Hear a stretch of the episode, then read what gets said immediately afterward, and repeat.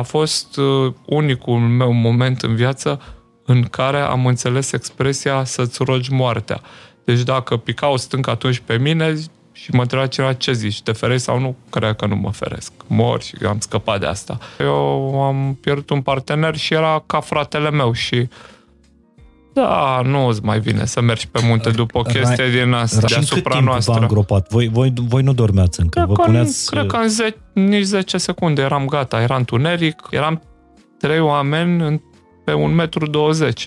Și în momentul în care a venit zăpada, s-a făcut întuneric, nu ne-am mai simțit unul pe altul, fiecare era în compartimentul lui de zăpadă, vidat. vidat. Eu n-am știut dacă nu cumva avalanșa a smuls restul de cort și pe ei a dus jos. Eu n-am știut ce se întâmplă cu ei. Am strigat și n-am auzit nimica, deci nu se mai auzea nimica, eram eram în lumi diferite deja. După o ascensiune din asta nereușită, nu pot să nu apreciez că ai rămas în viață. Am avut un prieten care zicea, vezi că o să mor în expediție și am murit anul trecut prin noiembrie de COVID. Noi toți cred că n-ar trebui să luăm ca și garantată viața, sănătatea, pentru că nu sunt. Ar trebui să ne bucurăm de ele când le avem. Salut, sunt Mihai Morar. Începe fain și simplu. Iar episodul pe care vi-l propun în această săptămână este noul meu podcast preferat. Uh, pot să spun că sunt un norocos, chiar dacă nu cred în noroc. E, cred, o întâmplare faină a vieții să am săptămână de săptămână ocazia să stau în fața unor oameni de la care pot să învăț atât de mult și să dau învățăturile astea mai departe, prin fai și simplu, vouă. Și știu, nu mai e nevoie să vă mulțumesc, deși vreau să o fac, nu mai e nevoie să vă spun să vă abonați pentru că o faceți deja. Uh, comunitatea crește din ce în ce mai fain și simplu și pe YouTube și pe Apple Podcast și pe Spotify. Mulțumesc pentru fiecare episod care ajunge să fie numărul 1 între podcasturile din România. Iar episodul de astăzi uh, cred că poate fi la un moment dat transformat și în documentar pentru Netflix. Pentru că e cu un performer, dar un om care, deși a fost pe cele mai înalte vârfuri ale lumii, reușește să rămână cu picioarele pe pământ, reușește să rămână fain și simplu. E de o modestie de nedescris. Este Horia Colibășanu, invitatul meu. Altfel, un medic stomatolog din Timișoara, care a reușit să atingă 8 vârfuri de peste 8000 de metri, fără șerpași și fără oxigen. În 2017 a fost primul român care a urcat pe Everest, repet, fără oxigen suplimentar și fără șerpași. Uh, este singurul român care a ajuns până în acest moment pe vârfurile Anapurna, K2 și Daulagiri, iar peste câteva săptămâni se pregătește pentru o altă premieră. În 2022, în aprilie, Horia Colibășanu E pregătit să cucerească al treilea vârf al lumii, 8586 de metri. Niciun român n-a ajuns până acum acolo. O să vedeți cât de simplu este acest om și cât de multe lucruri aveți de învățat de la un băiat care asta visează să facă, de când era mic, să se urce pe cele mai înalte vârfuri ale lumii. Domeniul ăsta a devenit foarte popular în ultima vreme. Probabil ați văzut mulți dintre voi documentarul 14 vârfuri de pe Netflix. Gândiți-vă că din cele 14 vârfuri, Horia Culibășanu a urcat pe 8, nici mai mult, nici mai puțin. Și cred că, indiferent dacă îți dorești sau nu să urci pe Everest, episodul de astăzi va fi bibliografie pentru a escalada Uh, chiar și Everesturile personale din viața fiecăruia. Fiecare dintre noi avem de urcat un vârf. Și nu e doar despre cum urci, este despre ce faci acolo când ajungi în vârf și mai ales despre cum cobori ca să urci pe următorul vârf. Dragilor, sunt chiar onorat să vă prezint unul dintre cele mai bune episoade de până acum, fain și simplu. Horia Coliboșanu, mulțumesc tare mult! podcastul de astăzi, episodul de astăzi, uh, eu cred că uh, ar putea să fie într-o bună zi un documentar pe Netflix. Nu știu dacă e o întâmplare sau nu. În ultima vreme, documentarele despre alpinism au ajuns să fie foarte, foarte populare. Poate ați văzut pe Netflix Everest sau 14 vârfuri, poate ați văzut povestea de eroism a celor care practică cel mai periculos sport de performanță din, din lume. Însă, invitatul meu din această săptămână e un om care nu doar a privit asta, nu doar admiră uh, actele astea de eroism, ci le-a și trăit. Uh, sunt tare onorat să-l am în fața mea pe Horia Colibășanu, uh, altfel un uh, reputat medic stomatolog care trăiește în Timișoara, crește uh, doi copii. Uh, nu ai zice că avându-l în fața ta, de fapt este primul român care a urcat uh, pe cel mai înalt vârf al lumii, pe Everest, fără șerpași și fără oxigen suplimentar. Uh, și dincolo de asta, din cele 14 vârfuri ale lumii de peste 8000 de metri, are bifate, nu bifate, urcate, 8 dintre ele. E cu câteva săptămâni înainte de a pleca într-o nouă expediție uh, pe uh, K3, nu? Al, al treilea cel mai înalt vârf din lume și unul dintre cele mai periculoase din punct de vedere al dificultății urcării. Avem o grămadă de, de povestit, Horea, și mă mână înspre episodul ăsta, în primul rând, curiozitatea. Mi se pare fascinant și cred că din alpinism uh, poți să iei o grămadă de lucruri pe care să le transferi și să le folosești în viața de zi cu zi. Nu este un episod pe care îl facem pentru cei care uh, peste uh, un an sau doi uh, o să urce pe Everest, dar este un episod care cu siguranță ne va ajuta pe fiecare în parte să urcăm Everestul personal. Ce te fascinează pe tine la munte? De ce vrei să, să urci vârfurile astea, cele mai înalte ale lumii? Mm. Cred că fascinația vine odată când ajungi la munte și îl vezi. Uh, mai e o fascinație să uh, înțelegi, cum a fost atunci când eram tânăr, că sunt pereți pe care nu crezi că se poate ajunge pe acolo pe un vârf și noi ne gândim la poteci și un alpinist să arată, uite, noi mergem pe acolo. Nu se poate așa ceva. Și apoi să vezi că e posibil și că există posibilitatea de a face niște lucruri incredibile pentru tine cel de ieri. Uh, mai e felul cum te simți după ce ai ajuns pe vârf și după ce ai reușit uh, și mai e mai e felul în care te simți cu oamenii de acolo, pentru că sunt niște oameni selectați și incredibili, sunt extraordinari.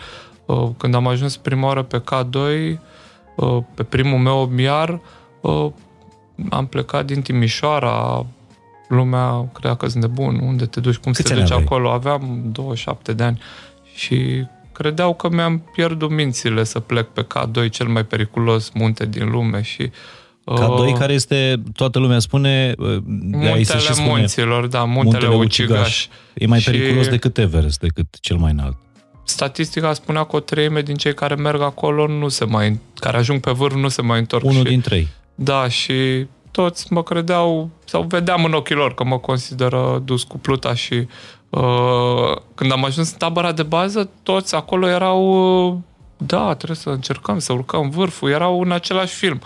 Și mi-am dat seama, nu știu dacă uh, e ok uh, că sunt toți la fel, dar măcar oamenii ăștia aici mă înțeleg. Poate am ajuns la spitalul de nebuni, dar măcar suntem toți uh, la fel mm-hmm. și uh, ai un sentiment de familiaritate și de uh, comunitate, că e o comunitate a alpiniștilor de altitudine și da, eu mă bucur de câte ori ajung acolo și întâlnesc noi când ne vedem nu dăm mâna. În Kathmandu de obicei ne întâlnim prima oară.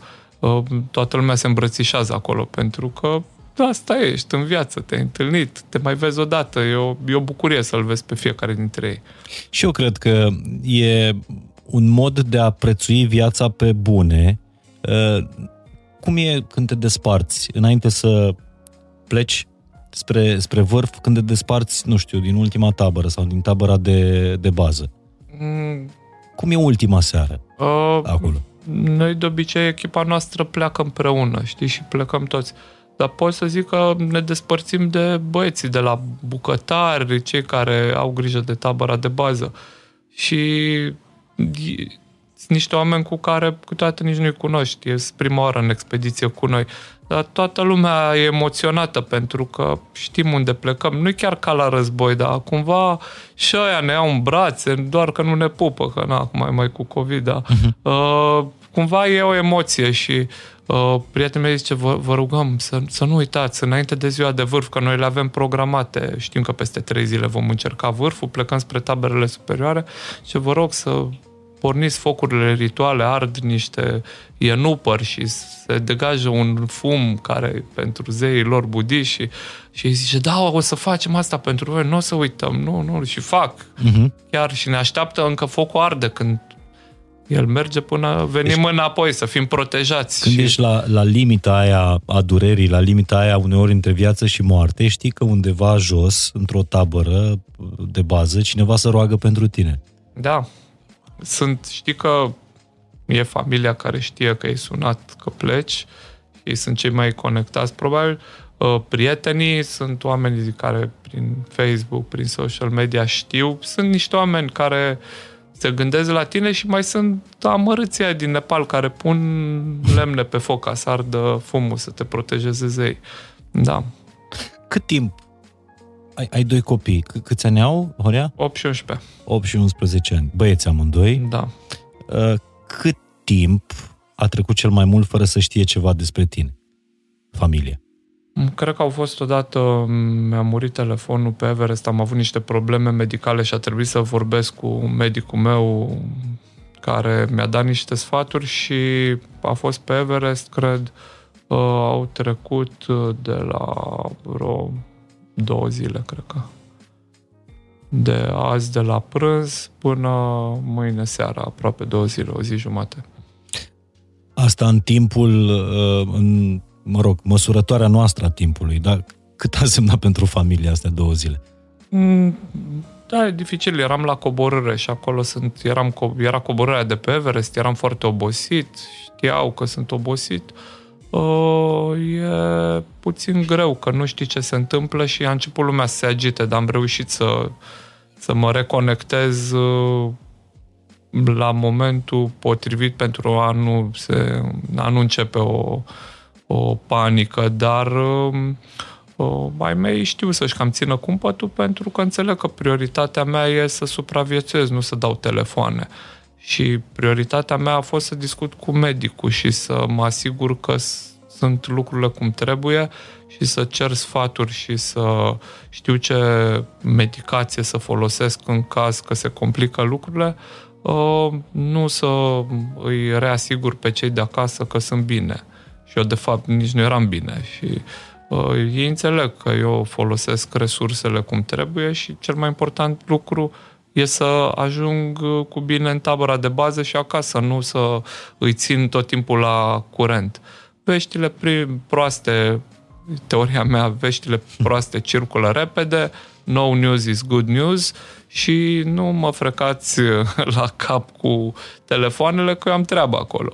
Și atunci ei sunt chill și nu, nu există stresul acesta pentru mine că vezi, doamne, n-am sunat acasă. Dar ții minte din filmul Everest, pe care puteți să-l vedeți pe Netflix, dacă nu l-ați văzut de, deja, soția uneia dintre cei mai mari alpiniști ai lumii, chiar e o legendă, Conrad Anker, povestea că încă de la începutul uh, căsniciei, el tot timpul îi promitea ei că e ultima expediție și se lasă. Da, Nu, nu, eu, nu te întreabă... Uh, eu n-am făcut uh, promisiuni din acestea dar ți s-a cerut? absurde.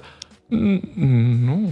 Pentru că eu când uh, m-am căsătorit am avut o discuție foarte clară cu soția mea și uh, i-am zis, știi, eu o să merg în expediții de acum încolo și asta nu o să fie o discuție vreodată că merg. Ea a zis, bine, dar nici nu poți să mergi. Sunt trei sezoane, două în Nepal, primăvară-toamnă și unul în Pakistan de vară. Zis, da, dar nu mergi chiar în fiecare trei sezon. sezoane, două sezoane, că nu funcționează. Și am zis, ok, nu merg mai mult de un sezon, merg doar o dată pe an, minim o dată, maxim o dată. E ok, ok, deal, am bătut palma și asta e baza, că la un moment dat și-a dat seama, dar eu rămân cu doi copii, la micu, așa, și cu casa, și cu mai multe, s-au acumulat probleme, se mai întâmplă în viață și mi-a zis, bă, da, bă, și tu pleci, eu ce fac? Zic, stai, nu discutăm chestia asta, că de ce plec, nu discutăm să nu plec, nu? A, nu, dar totuși. Păi hai să vedem ce putem rezolva, că plecatul nu se discută. Și nu se discută, a rămas, asta e chestia mea, nu, aș fi foarte nefericit să nu plec în vreun an. Pare că în momentul în care te-am întrebat dacă ți s-a cerut vreodată uh, să promiți că e ultima expediție, pare că ți-am luat tot oxigenul după, după reacția ta. Adică era mai rău decât pe Everest, unde înțeleg, mi-ai Da, povestit nu. tu, e, uh, ai 3% din oxigenul pe care noi îl avem acum la dispoziție. Aici. Da, mm, așa e rafi- rarefiat. Așa, asta căutăm de fapt acolo. Uh, Până la urmă, cum ziceau unii pacienți, îmi ziceau, a, și concediu plăcut, distracție plăcută. Da, ok, îmi place ce fac și nu fac forțat și nu fac pentru glorie sau pentru publicitate, ci chiar îmi place să fiu acolo și dacă n-ar ști nimeni, tot m-aș duce, dar um, nu mergem fix să ne distrăm, mergem să suferim. Noi vrem să ne căutăm limitele, să vedem cât de mult putem să facem cu resursele noastre într-un mediu ostil. Și da, cred că anul acesta o să pot să fac mai mult decât acum 10 ani. O să vorbim și despre expediția de, de anul ăsta, dar aș vrea să subliniez încă o dată faptul că omul ăsta pe care îl ascultați acum e un tip absolut normal. El uh, merge la servici, cum se spune la noi, uh, are un cabinet în, uh, în Timișoara, uh, e stomatolog și face asta în timpul liber. Și face asta la cel mai înalt nivel. Încă o dată vă zic uh, că e primul român care a ajuns pe Everest fără șerpași și fără oxigen. Și aș vrea să, să povestim ce înseamnă asta, Horea. Da, pentru mine toată povestea asta cu alpinismul, eu sunt obișnuit cu ea, asta fac, dar eu ca profesionist, eu sunt dentist, deci pentru mine alpinismul e un hobby. Eu merg în fiecare zi șapte ore la lucru și mi-am schimbat cabinetul, am avut mult de muncă, acum e aproape o clinică și am șase colegi care, cu care lucrez împreună și da, nici acolo nu e greu, că îmi place ce fac. Cel mai greu e să le fac, să le țin pe amândouă deodată. Să reușesc ca după lucru, obosit, neobosit, uh, noroc că nevastă mea mă scoate din schema cu copiii destul de bine și eu mai mult mă joc cu ei, nu am băgat în trafic și în... Uh, dar sunt obosit și trebuie să merg la antrenament. Plouă, ninge, trebuie să-mi pun Adidas și în picioare să ies afară. Și asta e greu, să faci două chestii în care cea mai proeminentă și care pare și spectaculoasă, de fapt e hobby-ul, e așa, rămâne o... După șapte ore mai bag și o oră de antrenament mm-hmm. și merg în weekend și ok, fac 90 ore pe munte în fiecare zi, ture grele și prin zăpadă, dar uh, eu trăiesc din medicină, nu trăiesc din alpinism. Și sunt și alpiniști profesioniști, nu în România, dar există în lumea asta, nu foarte mulți și în Elveția sunt 1-2 maxim, nu e fotbal. E un sport de nișă care acum a devenit un pic mai uh, public, dar uh, da, numai că părerea mea este că dacă faci ceva foarte bine, nu înseamnă că ești profesionist și nici dacă ești profesionist nu înseamnă neapărat că faci foarte bine, poți să faci și prost. Profesionismul înseamnă să câștigi bani din asta. Uh, eu fac de hobby, încerc să fac cât mai bine și uh, până acum am ieșit acceptabil alpinismul, pot să zic. 8, 8 vârfuri din cele 14 de peste 8000 de metri, eu zic că e chiar acceptabil. Cu modestia care Eu în continuare caracterizează. cred că sunt un medic mult mai bun decât alpinist. Adică Ce tare. Um, Da, mm, și nu trebuie să știe asta Da, decât pacienții mei sunt mulțumit cu asta. Nu vreau să vină mai mulți, că nu mai ajung la antrenament. Ai învățat ceva din alpinism uh, pe care îl aplici în, în munca ta de zi cu zi, acolo unde ești profesionist în medicină? Uh, da, am învățat mai multe chestii și una din cele mai importante e reziliența. Ca să faci un lucru foarte bun, de cele mai multe ori nu trebuie să cedezi sau trebuie să poți să te ții uh-huh. tare pe poziție și să nu accepti compromisuri, să nu accepti înfrângerea, să nu accepti că lucrurile așa sunt și hai să le uh, mermelim. Uh-huh. Și, și acum țin minte că atunci când mi-am făcut primul cabinet, acum vreo 20 de ani, uh, eram cu dosare pe la DSP, pe la autorități și toți închideau ușile. Acum mai cunoaște lumea prin Timișoara, mi-e mult mai ușor, dar atunci era un coșmar. Și la un moment dat cedez nervos cu birocrația și mă gândeam, mă, nu o să fac cabinetul ăsta niciodată. Și la un moment dat eram în fața clă- unei clădiri cu dosarul cu șină și mă gândeam, băi, am urcat eu pe K2 și nu reușesc să trec de astea, ba, trec și știi, m-a, m-a motivat, dacă poți pe munte, dacă poți într-un domeniu, în mhm. sport, te motivează să poți și în viață. Și probabil că și invers funcționează. Totul e să ai un precedent și ăla te trage în sus în toate domeniile în care activezi. Dacă te duci să faci un maraton și ți-e greu și îl termini în weekendul ăla, și eu cred că la orice serviciu, orice șef, orice task ai, n-ai cum să nu le faci mai bine, pentru că tu duminică ai reușit să faci și kilometru 42. Care de regulă Pare nu, cel mai unul greu. dintre cele mai grele. Se zice că nu, nu n-ar fi cel mai greu la ultimul kilometru la un, uh, la un maraton. E un pic mai în spate, da. Exact. Generic vorbind. Uh, da, ai spus ceva și cred că despre asta este vorba, pentru că uh, a urca un 8000 un vârf de peste 8000 de metri, înseamnă să cumva să te obișnuiești să trăiești cu durere.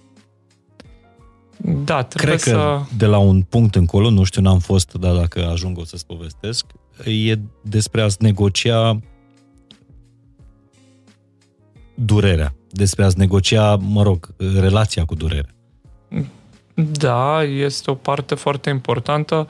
Uh, pe Cado era un alpinist spaniol foarte experimentat, în vârstă, nu foarte rapid, dar care făcea treabă și întrebat, eu nu înțeleg, zic, se antrenează? Nu.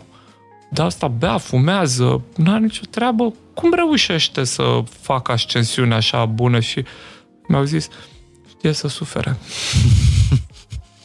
și da, trebuie să știi să suferi, trebuie să ai partea asta de ușor masochism, să nu crezi că va fi tot timpul o plăcere și să treci prin suferința asta ca să îți îndeplinești obiectivele. Dar de la ce punct încolo pornește durerea, pleacă durerea? O, durerea la, la, pe care noi cred că nu să putem să o înțelegem. La, pot să zic că la mine a ajuns tot mai sus și acum e undeva pe la 7000 de metri. De acolo începe, începe o suferință, că nu, de la 7000 de metri zona morții, organismul nu mai se aclimatizează, nu se mai poate adapta și uh, pur și simplu ești pe resurse care se termină și trebuie să te miști repede sus și jos. Și acolo, într-adevăr, organismul suferă, tu suferi, ți-e greu și încerci să parcurgi repede zona aia în sus și în jos și să ieși din ea. E ca și cum stai sub apă, nu poți prea mult. Și de-abia de aici încolo, de la 7000 în sus, începe curiozitatea mea, deși știu oameni care au fost la uh, 4000 de metri și nu e ca și cum ai urca pe Negoiu. Și nici pe Negoiu nu e ușor pentru unii. Da, altitudinea începe la 3300 în mișcare, începi să o simți, la 4000 de metri dacă te lasă elicopterul, eu am pățit asta pe un ghețar în Tian Shan, e groaznic, e groaznic, mai ales dacă ești tânăr, organismul suferă destul de tare. Uh-huh. Uh, prima mea experiență dură de altitudine, că am mai urcat la diverse altitudini pe picioare, dar ne-a lăsat un elicopter direct la 4200. E un rău general în tot corpul, am zăcut vreo 4 ore, n-am putut să mă mișc. Fiecare celulă... Deci mai mult decât o amețeală. Nu, deci fiecare celulă o simți că suferă, deci e, e un rău general. A fost unicul meu moment în viață în care am înțeles expresia să-ți rogi moartea. Deci dacă picau stânca atunci pe mine, și mă întreba cineva ce zici, te ferești sau nu? Cred că nu mă feresc. Mor și am scăpat de asta. Și era groaznic. Și de atunci n-am mai avut chestia asta atât de acută, dar m-am și ferit de uh, elicoptere și să ajung uh, sus neaclimatizat. Și de la 7000 spui că începe zona morții. Și de aici începe, cum spuneam, curiozitatea mea. Cum să rămâi viu în zona morții? Uh, trebuie să fii antrenat, trebuie să știi ce ai de făcut, uh, trebuie să fii cât poți de atent și să ai preprogramate toate lucrurile care cam trebuie să le faci. Pentru că acolo sus mai e încă o problemă. Din cauza lipsei oxigenului, creierul care are două componente principale, cortexul și creierul limbic, uh, separă lucrurile care tu le poți face, trece pe uh, supraviețuire și toate procesele cognitive superioare uh, se atenuează. Tot ce funcționează în cortex și atunci devii așa un fel de om primitiv care încearcă să supraviețuiască, îți rămân chestiile la care te-ai gândit dinainte, dar, de exemplu, imaginația nu mai funcționează. Și deci, cum ar zice nu Paul poți să Olteanu, faci chestii prea sofisticate. Cum ar zice Paul Olteanu, de la șapte mii încolo nu mai e călăreț, uh, gândești doar cu elefantul, cu partea uh, primitivă da. a creierului. Da. Și atunci trebuie să fii atât de bine antrenat și să fii repetat de atât de multe ori ceea ce te așteaptă de la 7000 în sus, încât să faci uh, să faci din reflex.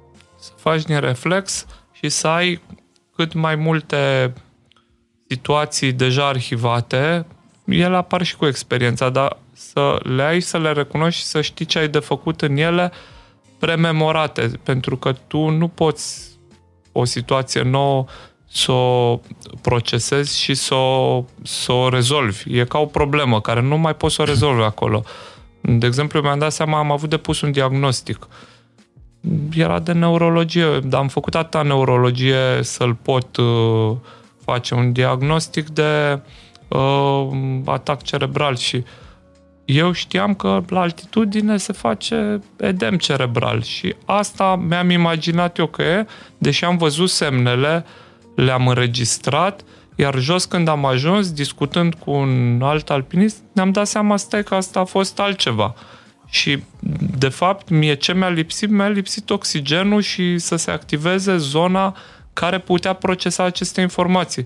Dar eu n-am, n-am putut să concep că e altceva pentru că nu funcționam cum trebuie la 7400 de metri. Da, nu e, nu e necesar ca să fii sau să-ți dorești uh, să fii, să fii alpinist ca să folosești informația asta pe care mi-ai dat-o, pentru că tu, de fapt, acolo trebuie să uh, ai un management de criză. Ești într-o criză. Ce decizii luăm atunci când nu ne putem folosi uh, creierul timp, nostru. creierul nostru. Eu am găsit o soluție, e foarte simplă. În momentul în care am o problemă, uh, sun la cineva la fel de bun sau mai bun ca mine la problema asta, care are oxigen și îmi sun medicul și îi spun uite ce se întâmplă, ce văd eu că se întâmplă și el îmi dă niște diagnostice care pentru mine sunt, uh, parcă ar fi Nostradamus. Dar de fapt când ajung jos zic că ce fraier am fost, că astea erau simple. Dar nu le pot face, nu le pot rezolva. Și îl sun ultima oară, l-am sunat de pe Everest, de pe la 8200 uh, de metri, eram înainte de tabără, de ultima tabără, și am zis, bă, nu știu ce se întâmplă, mi-a amorțit semne care eu le știu acum, le știam dinainte, dar nu le-am putut conecta. Mi-a amorțit fața, nu mai pot să merg, sunt epuizat, nu știu ce se întâmplă. Și Dan zice, vezi că ai făcut hipoglicemie. Zic, nu se poate să fac hipoglicemie, cum să fac aici? Merg atât de încet. Eu, așa, că n-am prea mâncat de dimineață, că n-am mai avut ce, că mi-au furat și mâncarea și zic și merg încet, uite, merg cu băieții ăștia cu măști de oxigen. Și atunci mi-am dat seama, eu merg cu aia cu oxigen, care e ca și cum te ține cu bicicleta după tir, știi? Și zic, ai, cer, ai, prea, prea, deși mergi cu 3 pași pe minut, dar trebuia să merg cu unul jumate, la deci, jumate. Să ne înțelegem. Horia vorbește ca un alpinist care nu folosește nici șerpași. Șerpașii sunt cei care scară bagajul și uh, buteliile și cu oxigen. oxigenul, da. Uh, și mergi și fără oxigen suplimentar. Da. Adică exact așa cum vii la podcast cu mai multe straturi de haine pe tine, așa urci la 8848 are Da. uh, Da, și Everestul. de fapt dificultatea uh, nu e în partea fizică. Lumea crede că cel mai greu lucru e să reușești fizic, ca la un maraton, să te chinui. De fapt, cea mai mare problemă care am avut-o pe un munte ca Everest au fost problemele astea medicale, rezolvarea lor, că el mi-a zis, ai hipoglicemie, mâncă și tu ceva. Nu mai am nimic. Ah, mai am o supă cu tăieței. Mi-am făcut o supă, trecea lumea pe lângă mine, îmi făceam supă acolo. Trecut Chilian Jorne. Salut, salut, ce faci? O supă, vrei și tu? Zic, dar tu cine ești? Că și tu n-ai oxigen. Păi, ești din Spania. Și cum te cheamă? Chilian. A, tu ești Chilian Jorne. El, Celebru toată lumea Chilian cu Jornet. mască, cu eram ca proștii pe acolo. Noi eram fără mască și el mergea, el mergea repede, repede rămască... de oxigen, da, dar avea gândeam. buf și nu-l recunoșteam, că era cu buful pe față. Toată lumea pe nord se pune buf că e aerul foarte uscat și să nu-ți afecteze căile respiratorii. Și problemele mari într-o ascensiune din asta au fost medicale, deci nu fitness-ul. Și cea mai mare problemă, frigul. Pentru că la 5 noaptea sunt minus 35 de grade, că bate cu 5 km la oră frigul, ești terminat când nu ai oxigen, pentru că nu te poți încălzi. Tu chiar, nu, eu nici nu mâncasem prea bine, dar dacă ai mâncat ce trebuie, ar trebui să arzi, să produci căldură, dar n-ai oxigen pentru asta. Și atunci cei mai mulți care ratează o ascensiune fără oxigen, vreo 3 în sezonul ăla sau 4, Uh, deci am fost vreo 2 sau 3 care am urcat și vreo 5 care au renunțat. A fost frigul, că le era prea frig. Eu, ca să rezist la frig, nu știu dacă a fost cea mai bună strategie, dar am uh, făcut foarte multă masă musculară și grăsime. Deci eram foarte mare. Aveam Pufos. 84 de kilograme, pufos, ce vrei, și muși, și grăsime și tot.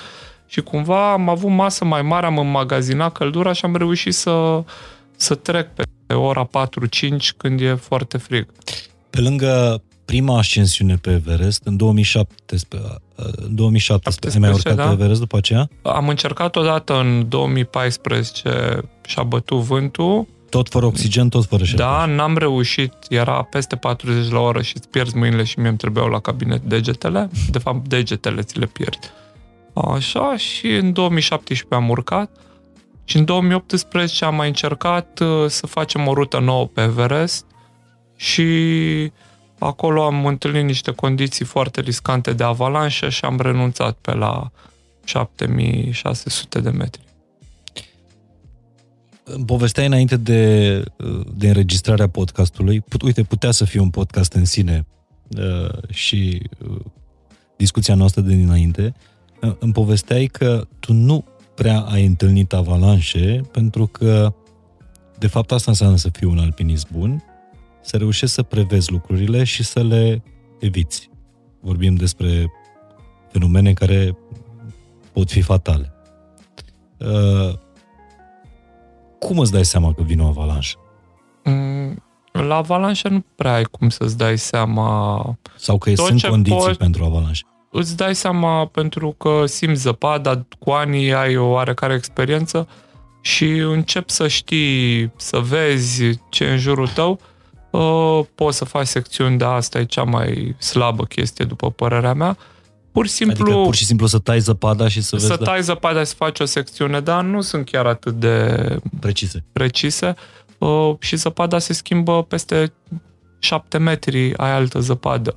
Tu poți să fii aici total safe și peste 7 metri să plece o placă de zăpadă și mi s-a întâmplat asta. Uh, Singurul lucru care poți să-l faci e să lași niște margini de siguranță mai mari și atunci reușești să nu, să nu ajungi în avalanșă.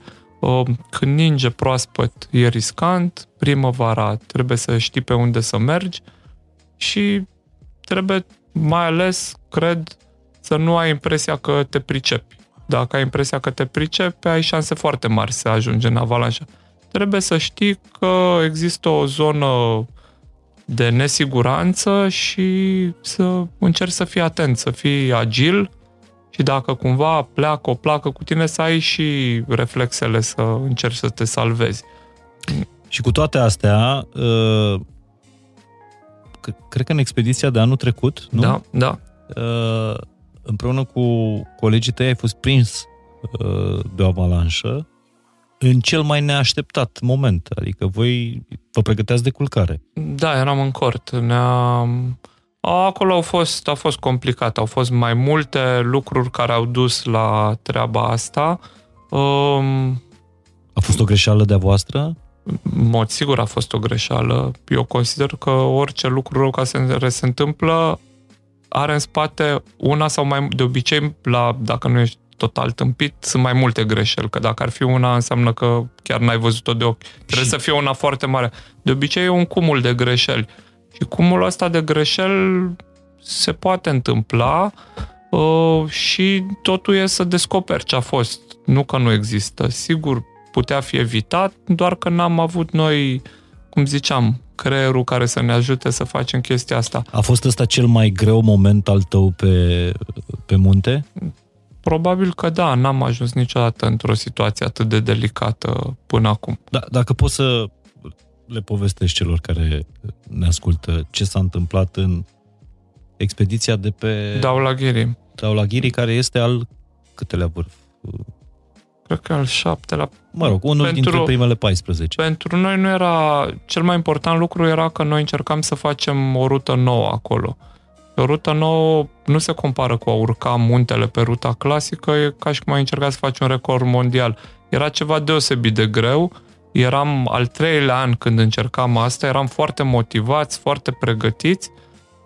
În anul dinainte reușisem să ajungem cu 1000 de metri mai jos, acum am reușit să mai avansăm 1000 de metri, ne îndreptam, eram în summit push, încercam să ajungem pe vârf și pur și simplu, fiind o rută nouă, noi nu aveam informații foarte detaliate despre rută, nu a mai fost nimeni acolo, e una din ultimele mari creste din Himalaya neurcată și nu am știut ce în fața noastră și am descoperit că era o față imensă pe care nu prea aveam locuri de campare.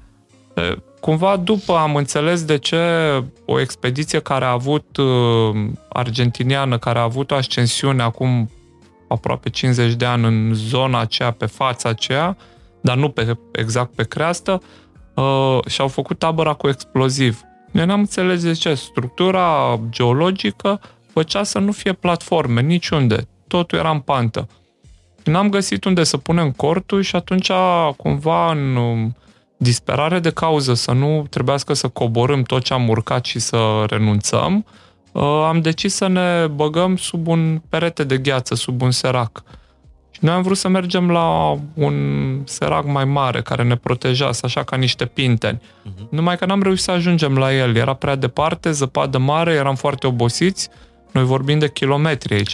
Deci, Himalaya e imensă. Practic, vorbim, mai aveam 3 kilometri până la el. Cam ca o peșteră de gheață, uh, făcută din gheață. Mai degrabă ca un contrafort. E așa un perete în, în pantă, uh-huh. e mhm. un perete care te protejează de posibilele avalanșe. Ăla era scopul.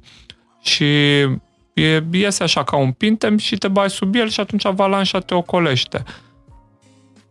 Pintenul ăsta eu mi-am dat seama că e puțin culcat, așa, nu e foarte proeminent. Era un pic culcat. Și dar teoretic când am ajuns la el, am văzut că era destul de mare, avea vreo 4 metri și am zis și dacă vine cea mai mare avalanșă, zboară peste, peste noi, dacă ne băgăm bine. Numai că am făcut uh, două greșeli. Una e că n-am pus pe centru geometric al pintenului, ci am pus un pic în stânga tabăra, că era un loc mai bun de platformă și a doua chestie care asta n-am văzut-o decât după, fix unde am pus noi cortul era o crăpătură în, în pintenul ăsta și fix pe acolo a venit și voie de zăpadă. Deci a venit o avalanșă care a ocolit și o parte din zăpadă a venit peste el și a intrat prin crăpătura asta, restul s-a dus stânga-dreapta neaferit, dar a venit un șuvoi de 20 de secunde, poate mai, nu mai mult. Destul cât și, să vă îngroape. Și, dar șuvoiul ăsta a fost atât de puternic cât să ne acopere complet cortul.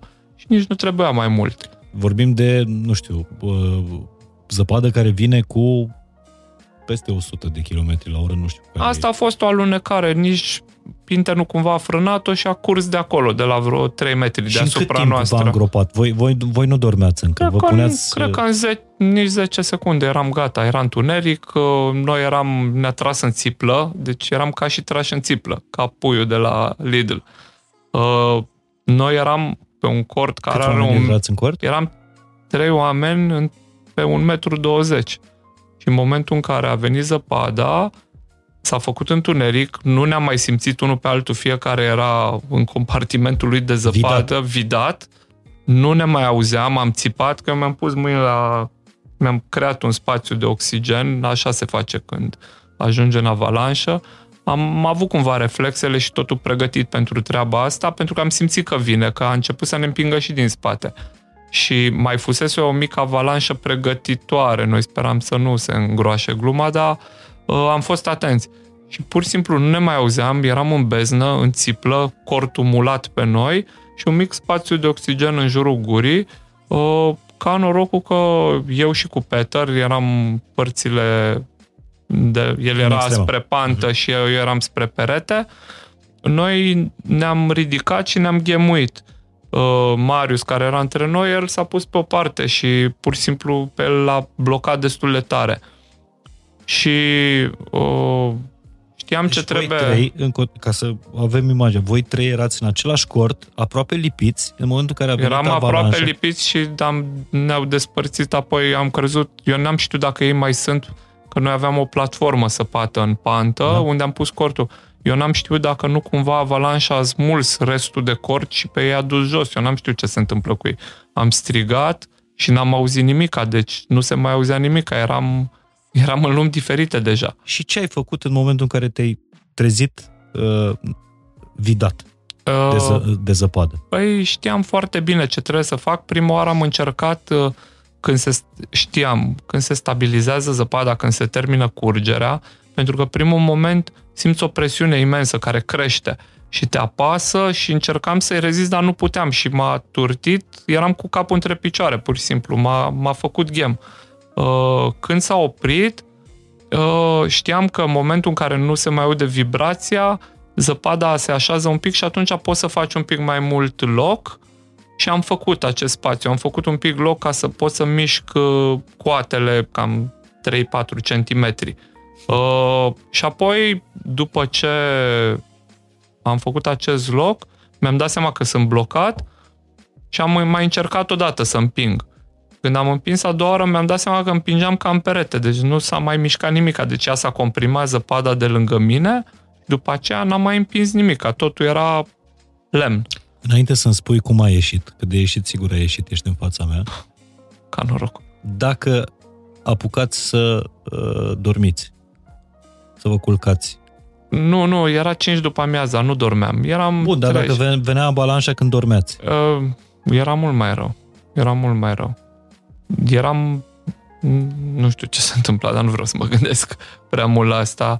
Uh, ai mult mai puține reflexe, ești în altă poziție. Cel puțin mai pentru aveam că tu ai niște... apucat să, să, să iei o poziție care Am- să-ți permită să În primul rând, măcar, ai măcar oxigen. am avut niște... Un mare avantaj, nu eram în sacul de dormit.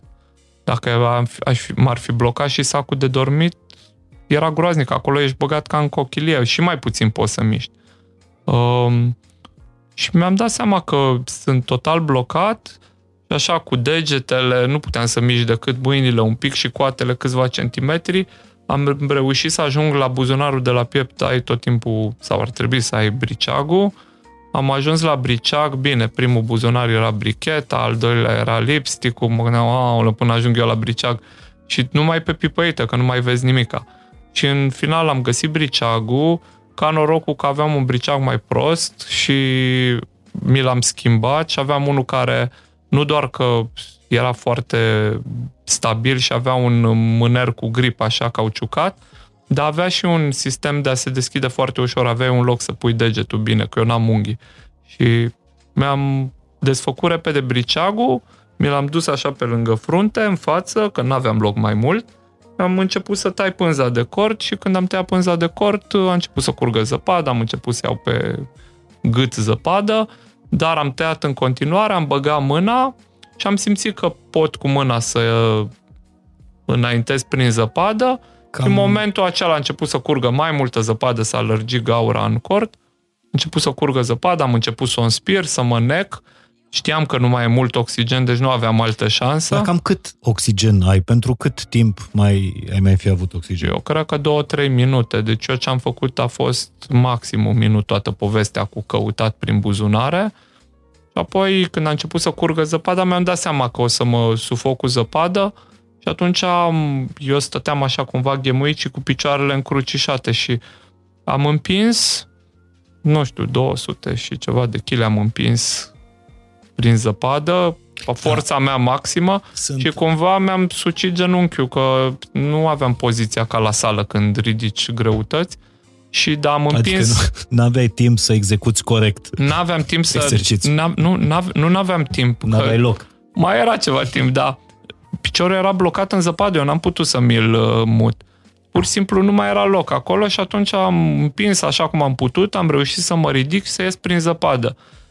Peter, în același timp, a făcut și el chestia asta, numai că noi fiind pe pantă, pe platformă, el avea deasupra lui vreo 30 de centimetri și eu aveam un metru și ceva de zăpadă și eu a trebuit să trec prin toată. Dar am reușit să împing, am reușit să ies și după ce am ieșit amândoi, l-am scos pe Marius. Aveai mânuși? Cum? Aveai mânuși? Nu, nu aveam mânuși, că asta a fost o altă problemă.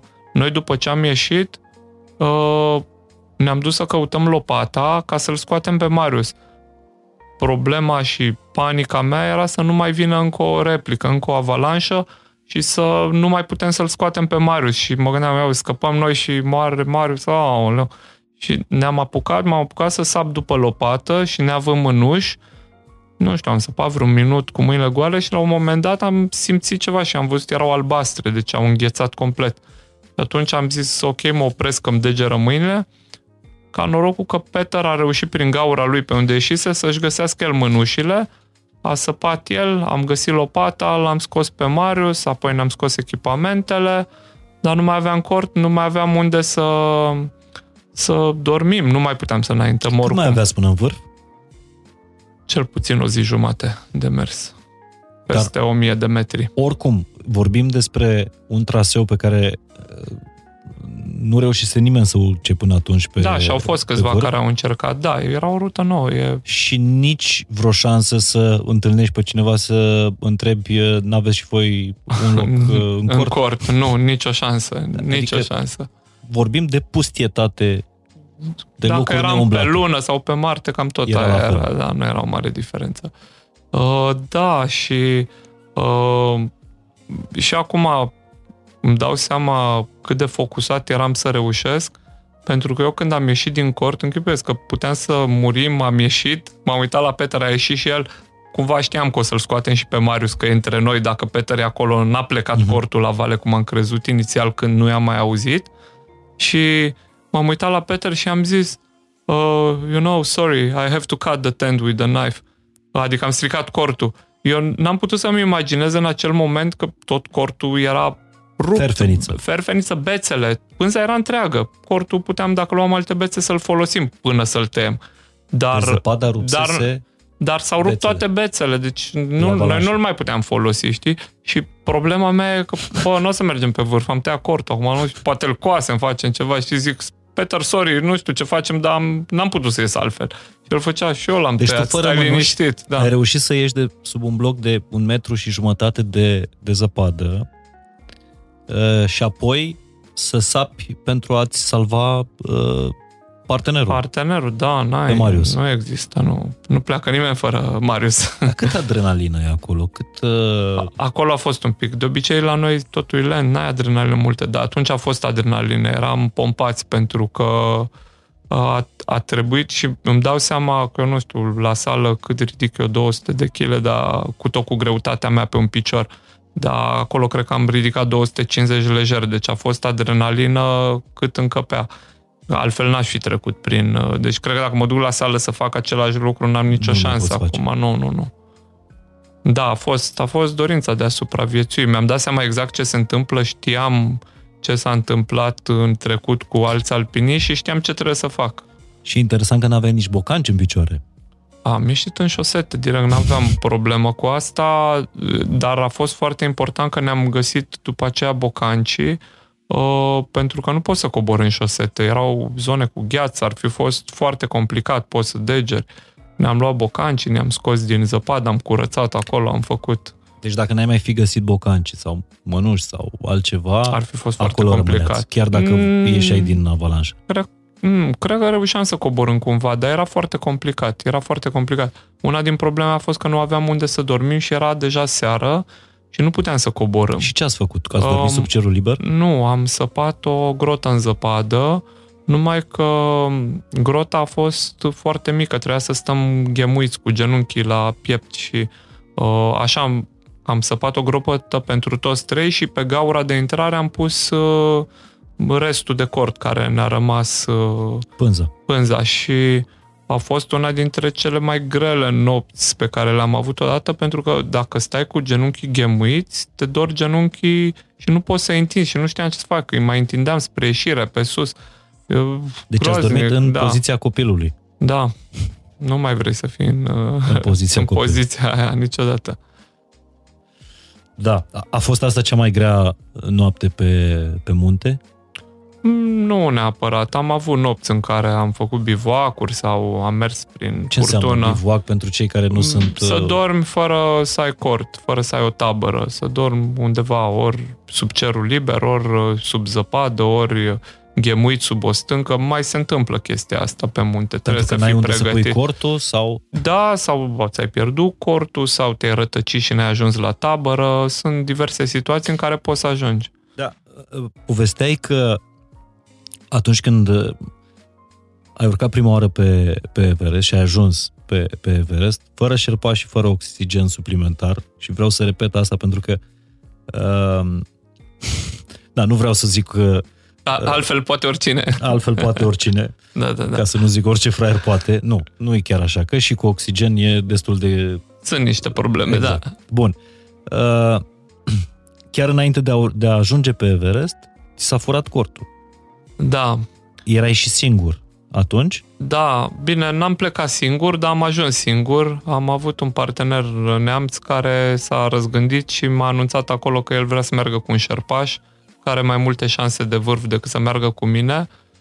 Greșeala lui că n-a ajuns pe vârf și eu am ajuns. A plecat uh, în următoarea fereastră de vreme bună și n-a mai fost chiar așa bună. Uh, dar da, am ajuns singur, uh, aveam un depozit, acolo n-am mai găsit cortul, n-am mai găsit pioletul. A fost o chestie destul de dură și... Uh... Da.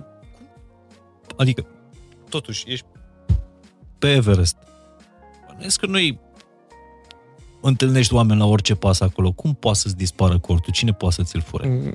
În mod sigur, cei care își mai completează echipamentul, că nu fură, doar completează ca la armată, e, uh, sunt șerpașii care dacă găsesc depozite, câteodată se mai servesc din ele, presupun că sunt vechi. Și e posibil. localnicii. Uh, ei vin acolo ca să lucreze, să muncească pentru expedițiile care Vreau fac ascensiuni. A subzista, de fapt. Da, dar unii dintre ei câștigă destul de bine, adică au, fac 10.000 de dolari pe sezon, își educă copii în state, își fac uh, logi de milioane de dolari. Dacă mulți îmi ziceau, da, șerpași ăștia săraci rău. Nu știu dacă îi consider săraci pe aia care își trimit copiii să facă facultatea în state, da, vor fi săraci, dar nu toți. Și înțeleg unii că sunt săraci, unii trăiesc un dolar pe zi. Ca să fac o paranteză, înțeleg că e o adevărată industrie, adică numărul celor care ajung pe Everest uh, acum a crescut exponențial. Da. Sunt niște coze acolo ca la uh, Mol Duminica, înțeleg. Da, și o mare industrie de mult, multe milioane, adică dacă noi acum 10 ani cunoșteam un șerpaș care avea un hotel și un mic avion privat, Uh, din ăsta care aterizează în zona montană. Uh, sunt șerpași care au companii cu patru elicoptere, adică și un elicopter e de 10 ori mai scump decât avionul ăla.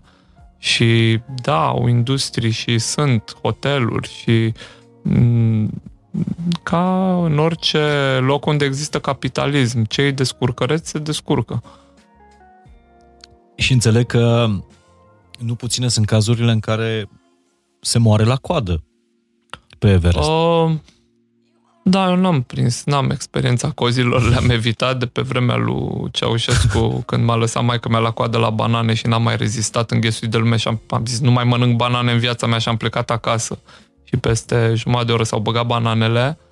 Eu nu suport cozile, dacă e coada am plecat de acolo, prefer poate să fie orice, nu mă adică interesează. Preferi un traseu mai greu decât M-am să dus stai la pe coadă. un traseu mult mai greu pe prin Tibet, numai ca să nu ajung la coadă și să ratez ascensiunea, că la Everest nu e că îți place, că nu-ți place, nu poți să stai la coadă în gheți, dacă n-ai oxigen. Păi asta zic, da. Dar uh, știu, știu că, într-adevăr, au mai fost care au așteptat la coadă și au înghețat acolo chiar și cu oxigen.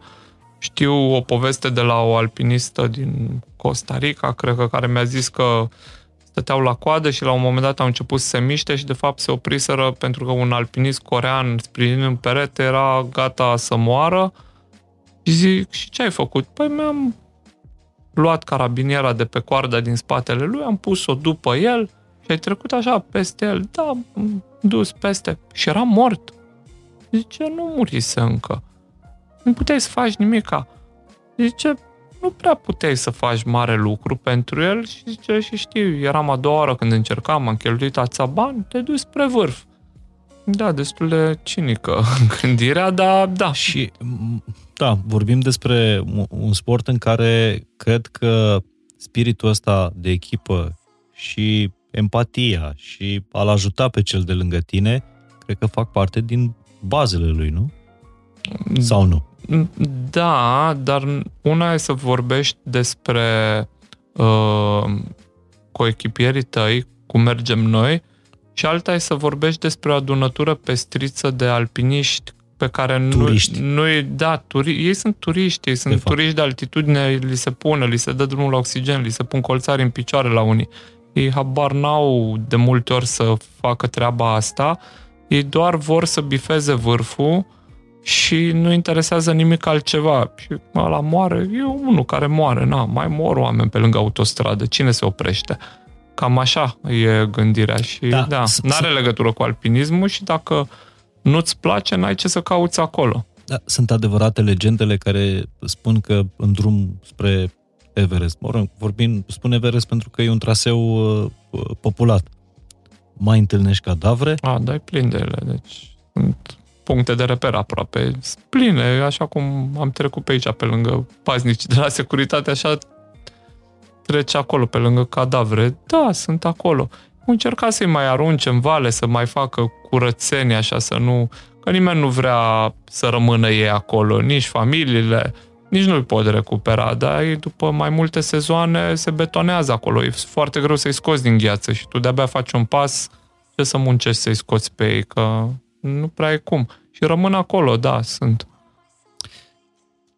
Te întreb asta pentru că vreau să înțeleg exact. E clar că empatia de aici, dintr-un studio de podcast, birou unui băiat care lucrează la radio, adică eu, e cu totul și cu totul alta decât empatia la peste 7000 de metri.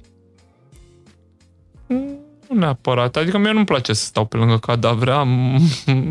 și acolo mă, mă ținea un rus de vorbă când el cobora, eu urcam și mă tot întreba dacă cât mai ai și cum te simți și cum e fără oxigen, el fiind cu oxigen, cobora. Mm-hmm. Și zic, aici ți-ai găsit să vorbim, că era un, un mort lângă noi și de acolo ne-am întâlnit noi și am zis, auzi, eu de cobor, nu mai cobor, hai 2 metri mai încolo să stăm de vorbă, că nu, nu eu mai am treabă pe aici, nu am chef să îmi stric feng shui Dar în expedițiile tale ai avut uh, oameni parteneri pe care i-ai uh, pierdut? Mm, da, au mai fost expediții în care au murit din echipă sau parteneri chiar de coardă, adică omul cu care urci. S-a mai întâmplat și Cum? se întâmplă. Aproape toți alpiniștii care îi știu au câte o chestie din asta, adică și partenerul meu de acum, slovac, prietenul lui a murit aproape la un an sau doi după partenerul meu din 2008. Deci se întâmplă, nu e ceva... Cum treci peste un, un astfel de, de moment și de ce nu te, de ce nu te oprești? Eu știu, știu povestea unei dintre cei mai mari alpiniști din istoria lui Reinhold Messner, că vorbeam înainte de, de podcast, de altfel, Uh, știu că e foarte popular documentarul ăsta, 14 vârfuri, cu nepalezul, nu? Nims îl cheamă. Da. Care a urcat în șapte luni 14, cele mai uh, înalte 14 vârfuri ale lumii. Uh, Reinhold Messner a făcut asta, uh, în, sigur, pe parcursul a, câțiva, uh, a mai mulți ani, dar e primul om care a urcat fără șerpași și fără uh, oxigen suplimentar Uh, el în 1970 uh, a urcat pe Nanga Barbat și la coborâre și-a pierdut fratele. Da. Fratele lui a murit. Mulți ani, de altfel, s-a crezut că el a mințit că a ajuns cu fratele lui în vârf și la vreo 30 ceva de ani cineva i-a găsit uh, cadravul, au făcut o analiză și... Și-au dat seama că acolo s-a întâmplat, da.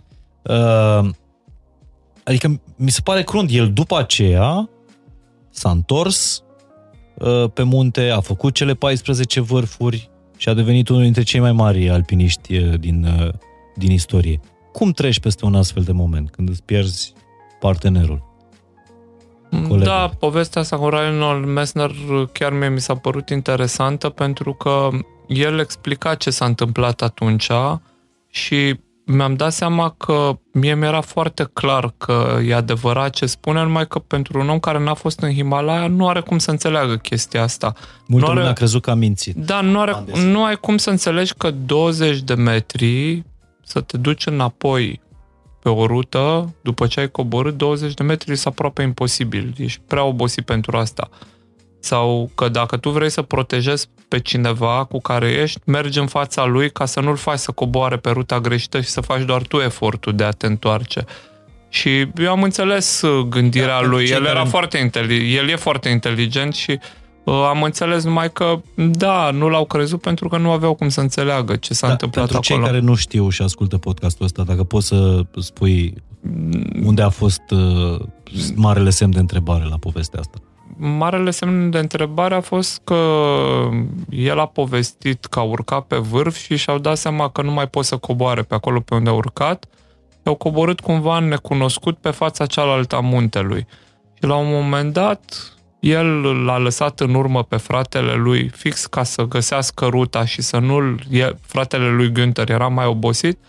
Și l-a lăsat în urmă ca el să caute ruta bună și să îl ducă tot timpul pe cel mai scurt drum spre bază, el, în cazul în care se bloca într-o crevasă sau într-o zonă periculoasă sau prea dificilă, se întorcea și căuta o altă variantă și a încercat să facă ca Günther să nu aibă aceste reveniri de sus-jos care te omoară, pur și simplu. Uh-huh. Și la un moment dat, făcând una din aceste scouturi de căutări, a găsit aproape erau la baza muntelui, a găsit ruta, l-a așteptat pe Günther să vină din nou în raza vizuală și Günther n-a mai apărut. L-a așteptat, a încercat să urce, s-a dus mai sus, a găsit urme de avalanșă și a presupus că l-a luat avalanșa și a, a trebuit să coboare, să, să se salveze.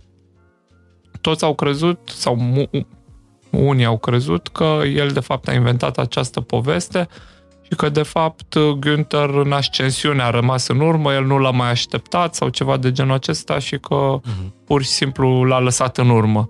Dar nu a fost așa și argumentația lui Messner era ok.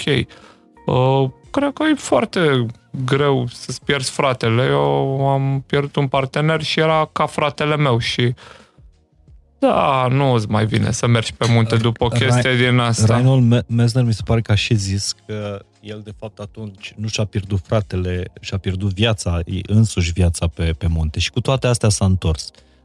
Dar care a fost experiența ta? Nu ți-ai pierdut fratele, dar ți-ai pierdut partenerul. E foarte greu, pentru că, da, e o traumă. Dar ce s-a întâmplat? A făcut... Uh, când, când era un spaniol, Iñaki Ochoa, a făcut un la coborârea de pe Anapurna. Noi am renunțat la ascensiune pentru că el nu se simțea bine. Uh, mai aveam câteva ore până spre vârf.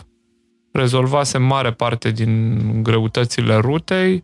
Era o rută care fusese parcursă doar de câțiva oameni înainte și am, uh, am renunțat, am coborât și el s-a simțit chiar rău și a făcut un atac cerebral.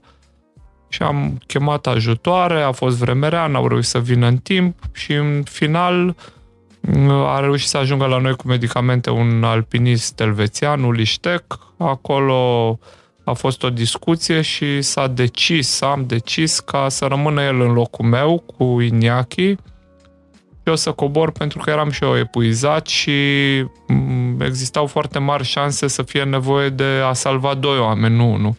Și atunci el era mai fresh, a rămas cu Iniachi până a doua zi când urmau să vină grosul echipei de salvare. Eu am coborât, am reușit să cobor destul de greu și următoarea zi a nins foarte mult, echipa de salvare care venea cu oxigen a fost întârziată, și Iñaki a făcut edem pulmonar și a murit cam cu o oră înainte să ajungă echipa cu oxigenul.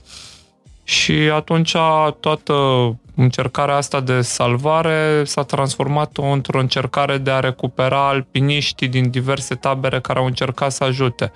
M-au recuperat pe mine din tabăra 2, au, l-au recuperat pe Uliștec din tabăra 3 și așa încet încet măcar nu au fost alte, deci puteau fi avalanșe, acolo era destul de complicat, ca nins brusc și acolo mult. putea fi o tragedie de un... Puteau să fie, dar uh, am avut noroc că am scăpat toți cu bine. Din păcate n-am reușit să-l salvăm pe Iniachi, dar um, uh, față de ceva ani în urmă în care dacă pățeai ceva, îți rupeai un picior la peste 7000, erai considerat mort și nu mai interesa pe nimeni. Uh, te lăsau să mori acolo. Acum chestia asta a fost așa ca o, o, o demonstrație că se poate, că poate fi salvat cineva. Noi foarte puțin ne lipsit să-l, să-l aducem jos și s-a demonstrat că solidaritatea și uh, hotărârea pot face lucruri aproape imposibile cu ceva ani în urmă. Adică nu mai ești nu mai ești abandonat, da. Abandonat da. Iar acum, mai nou, că au mai trecut 12 uh, ani, 14 ani de atunci, um, acum inclusiv elicopterele atunci nu zburau mai mult de 6.000, acum zboară până pe la 7.500, fac salvări la 7.000.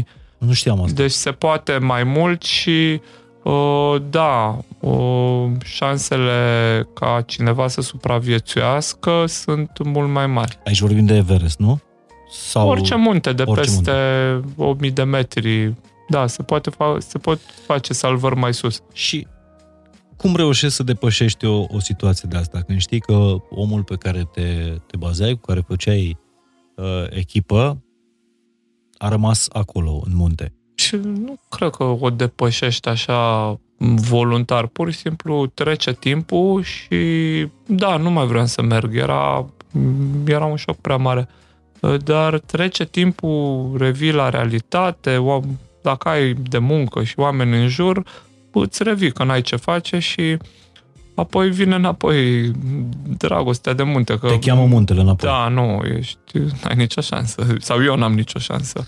Știu, știu că uh, George Mallory, apropo de cei care au urcat și meritele lor au fost recunoscute mult mai târziu. Se spune că George Mallory e cel care a urcat primul pe Everest? Discutabil, nu se știe. Va rămâne unul din misterele... A fost găsit după 75 de ani. Da, și rămâne încă un mister. Nu s-a găsit camera, camera Kodak pe care a avut-o uh-huh. cu el. Dacă se va găsi, poate se vor ști mai multe. Încă, încă se caută camera. E și un film uh, pe Netflix, vorbeam înainte de Summit of Gods, despre această poveste căutările camerei și căutările lui Mallory și uh, El a urcat în 1924, nu? Ultima, atunci a murit de fapt. Uh, și a fost găsit de Conrad, Conrad Dunker, Dunker în 1999, după 75 da. de ani. Uh, da, el spunea, uh, l-am întrebat înainte, nu știu dacă de ultima expediție sau nu, de ce vrei să urci pe Everest? Și a răspuns unui ziarist, pentru că este acolo. Pentru că există, da. Uh, nu se știe încă exact, nimeni nu poate ști și poate că e mai bine ca acest lucru să rămână un mister. Dar nu era... Adică eu dacă aș găsi camera, cred că nici n-aș desface nici n-aș da Eu încă unul din lucrurile care, da, pot să flăcăreze povestea... imaginația. Nu era povestea asta că, mă rog, el i-a promis soției că dacă ajunge pe Everest, va lăsa acolo o, o fotografie cu ea pe care o avea la piept. Și când i-au găsit cadavru, fotografia nu era. Nu era, nu știu nu povestea asta. Nu, undeva, nu, nu știu. Nu știu. Deci se presupune că neavând fotografia s-ar putea să fie ajuns pe vârf și să fie... De, de aceea rămâne un mister murit. bun. Nu e un mister uh, uh-huh. prea simplu. Asta pe lângă celelalte, multe alte mistere ale, ale muntelui pe care cred că tu le știi mult mai, uh, mult mai bine. Câteva, da, nu pe toate, sigur. Bun, deci muntele te cheamă înapoi, indiferent prin ce ai fi, prin ce ai fi uh, trecut, vrei din nou să ajungi în vârf. Știi că mă gândeam, apropo de metaforă cu viața, în viață vrei să ajungi în vârf și îți dorești după aceea să rămâi acolo. În alpinism, ajungi în vârf, n-ai cum să stai foarte mult, trebuie să cobori și ca să ajungi din nou în vârf trebuie să urci din nou. E, e magia asta a, a urcării, a coborârii, mereu? Da, un pic uh, ajuns să-ți dai seama că, de fapt, procesul, călătoria este mai importantă decât uh, vârful. Vârful e doar un ideal, dar nu, nu vrei să rămâi nu acolo. Nu vrei să rămâi acolo în niciun caz. Și e fain de aplicat asta vârf, în Vârful, de fapt, e o metaforă până la urmă. Ce simți când ajungi în vârf? Când ai ajuns prima oară pe Everest? Pe acoperișul nu prea, lumii. Nu prea mare lucru, că n-ai, nu că n-ai timp să te bucuri sau chef, nici nu ar fi bine să te bucuri pentru că trebuie să-ți păstrezi focusul pentru coborâre.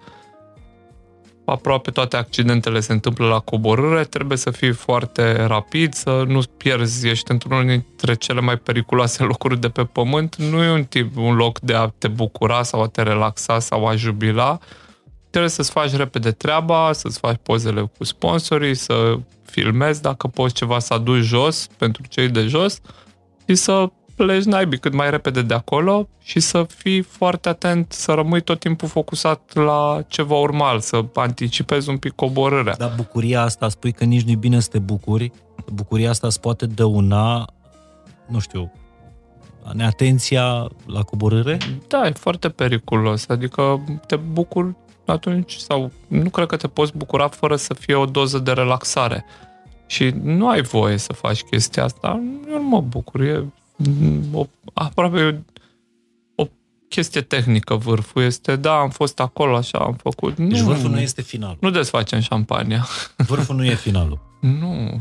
Finalul e în tabăra de bază, acolo te poți bucura. Nu Doar acolo te poți bucura. Nu știu cine spunea, cred că Nims spunea în uh, ăsta de pe Netflix, în 14 vârfuri, că, de fapt, uh, sigur te simți doar în tabăra de bază. În rest, e doar frică. Adică trebuie să... Mm, nu e doar frică. În general, taberele, uh, taberele intermediare pe o rută clasică sunt destul uh-huh. de sigure. Istoric, ele n-au fost lovite de pietre, de avalanșe. O să ai probleme medicale, dar nu în tabăra 1 sau 2 și mm, se doarme bine, deci nu da. e chiar așa. Asta cu frica e și marketing, da. nu, nu m-aș duce acolo dacă aș sta să fie frică tot timpul. Ai momente în care poate fi periculos și în care trebuie să fii atent, da? Nu ești terorizat toată expediția. Da. Povestește-mi, îmi spuneai că cel mai greu, pe Everest cel puțin, uh, cel mai greu e drumul ăla, ultimii 50 de metri. De ce? Pentru că e foarte sus. E imediat în stratosferă. E, e atât de puțin oxigen că de-abia ți ajunge la celule. Uh, te miști cu 3% din ce avem aici și tot trebuie să respiri, să acumulezi și după un minut mai faci un pas. S-a adunat uh, în mușchi destul oxigen, gâfâi ca și cum ai alerga după tramvai și uh-huh. nu adun nimic de acolo decât cât să faci un pas. Și deci pentru ai... mine greu sunt grei din punctul de vedere al oxigenului, dar foarte greu e și frigul. Ora 4, 5, între 4 și 5, iarăși. Nu știu ce e mai greu din astea două. Fizic, cumva, sunt ultimii 50 de metri, dar mental, uh, frigul de la între orele 4 și 5, cei mai mulți renunță nu cu 50 de metri înainte, ci la ora 4, 4 jumate sau 5 fără un sfert, nu mai rezistă de frig adică și înainte se de întorc. lăsarea serii. Uh, nu, dimineața. Nu? A, dimineața. Noi, noi urcăm dimineața, noi plecăm seara la 11, 10, 11 și ca să ajungem la răsărit, să ajungem pe vârf, să avem toată ziua pentru coborâre. Și atunci, la ora 4-5 dimineața e cel mai frig. Noi ajungem, noi plecăm ok. okay. seara, urcăm toată noaptea, ajungem dimineața pe vârf, cel puțin pe Everest am folosit toată ziua, toată ziulica, să cobor, am ajuns la 7 seara când se duceau ultimele raze de soare, începea din nou frigul, atunci am intrat în cortul din ultima tabără. Deci asta a însemnat aproape mai mult de 24 de ore de De, răsare, nu? de la ora 11 la uh, 19, cred că sunt vreo 21 de ore. Da, am Atenție, calculat bine. vorbim de uh, oxigen puțin, vorbim de ger, vorbim de hrană și mai puțină, uh, oboseală deja acumulată din ultimele săptămâni, adică nu sunt 21 de ore, ca și cum n-ai dormi aici 21 de ore acum. Da, e altfel un pic. uh, Ești, um, ești și la capătul puterii că mai ai trei zile de ascensiune hotărâtă în spate. Întâmplător pe Everest n-au fost că e tabăra 1 o zi, tabăra 2 o zi, tabăra 3 o zi. Nu doar mai ai trei zile de muncă care se simt că se acumulează oboseala, uh, când am ajuns în tabăra 2, bătea foarte tare vântul și aveam două variante. Ori să mai aștept o zi să se potolească vântul, ori să renunț. Și am așteptat o zi acolo și mi s-a terminat mâncarea, pentru că era calculată la fix. Nu pot să car mult prea mult. Și să stai o zi la 7800 de metri, deci la aproape 1000, nu e ușor. Și am stat. Adică la 8000 încerc să te miști, să cobori, să urci repede. Pe Everest, la 7800 e doar tabăra 2. Mai Wow. încă o tabără și vârful mai sus. Și am, a trebuit să stau 24 de ore, ca la nu te supăra spa- frate, am stat o tură. Dar ce înseamnă să ai 3% oxigen? Mm, Destul, Organic. destul de puțin. Destul de puțin. Uh, Poți, uh, dacă nu te miști, poți să nu gâfâi foarte tare, dar dacă faci cea mai mică mișcare, începi să te sufoci, nu poți să faci trei pași unul după altul, pentru că nu mai ai oxigen, e ca și cum mai fugi la, până la etajul 10 și uh, în plus uh, sunt uh, și alte probleme gen rău de altitudine, Mhm. nu, nu te simți foarte bine, Și atenție, nu gândești foarte bine. Nu gândești. Adică mintea ție încetoșată te folosești doar de tipare, de lucruri pe care le ai uh, deja în... uh, nu, în elefant, nu-mi dau puțin. seama, aproape sigur ți se duce pe apa sâmbetei temporar, ca norocul, o parte din IQ sigur se duce. Și mă gândesc că dacă nu-l ai suficient, ai probleme mari, că or, oricum mă simt în pițel așa acolo sus, dacă Băi, știi cum e pe Everest? Rămâi prost. rămâi prost, da. Atât de frumos e. Uh, Deci ăștia sunt ultimii 50 de metri, spui, cei mai grei, pe care îi faci cam în cât timp? Uh, o, o oră. O oră, ca să stai apoi sus 20 de minute. Da, stai 10 minute dacă poți. Am, numai că gândind încet am desfăcut încet toate bannerele cu sponsor. Mi-a luat mult să îmi fac treaba, dar da, am făcut-o bine. Mi-am pus camera, am încadrat bine pe bățul de schi, că m-am descurcat singur. Dar e, e un lucru drag pe care l-ai lăsat acolo? O, nu, nu, eu nu las Nu? chestii, nu. Mm, Sunt N-ai antigunoi. fetișuri Sunt de astea. antigunoi, nu, nu, nu las chestii. Fac poze și ajunge Adică ce-am nici luat. măcar steagul nu l-ai lăsat. Nu, nu, nu, nu las. Nu. Nu, mai vine un prieten, îmi dai și mie o bucată, îi mai tai așa câte un deget ca la slană. A, la ai Este- acasă steagul. Da, da, da, am mai decupat din el, am mai, Ca la slană. ca la slană. Dar uh, e, e mizerie mult acolo? Nu, nu, pe vârf e curat, că Mă vine rog, jet stream-ul cu 200 la oră și face curățenie, deci nu rămâne nimic. Bun. Nu te bucuri, marchezi momentul, nu e, adică euforia o lași pentru mai târziu, dar totuși tu ai ajuns pe Everest știind că ai cortul furat. Deci trebuia să cobori, să găsești adăpost. Da, am reușit să găsesc niște șerpași din expediția noastră și am reușit să mă înțeleg cu ei să mă ajute și ei mi-au lăsat un cort în ultima tabără și am avut adăpost, că altfel ar fi fost chiar complicat. Și atunci, știi cum e, una e să... Ok, e munte, e izolare, dar dacă ești băiat de scurcăreț, chiar și pe Everest te poți mm-hmm. descurca și ca norocul că m-am înțeles foarte bine cu ei și cumva m-au ajutat. Și adică partea asta de relaționare oriunde e bună și uh, da, am avut mare norocul. Erau niște băieți ca lumea care deci, Dar nu m-au lăsat la greu. Întâlnești tot felul de oameni. E Înț- ca pe stradă. Ca peste tot, da. Da. Mai vezi și urme de umanitate, mai vezi și acte de eroism, vezi și oameni mici și meschini. Nu e ceva special. Nu e o nu, o bulă. Tot oameni, sunt tot, tot oameni. oameni. Tot oameni, doar că sunt condiții mai grele. Ce te-a învățat alpinismul? E o întrebare probabil uh, ușor patetică despre umanitate.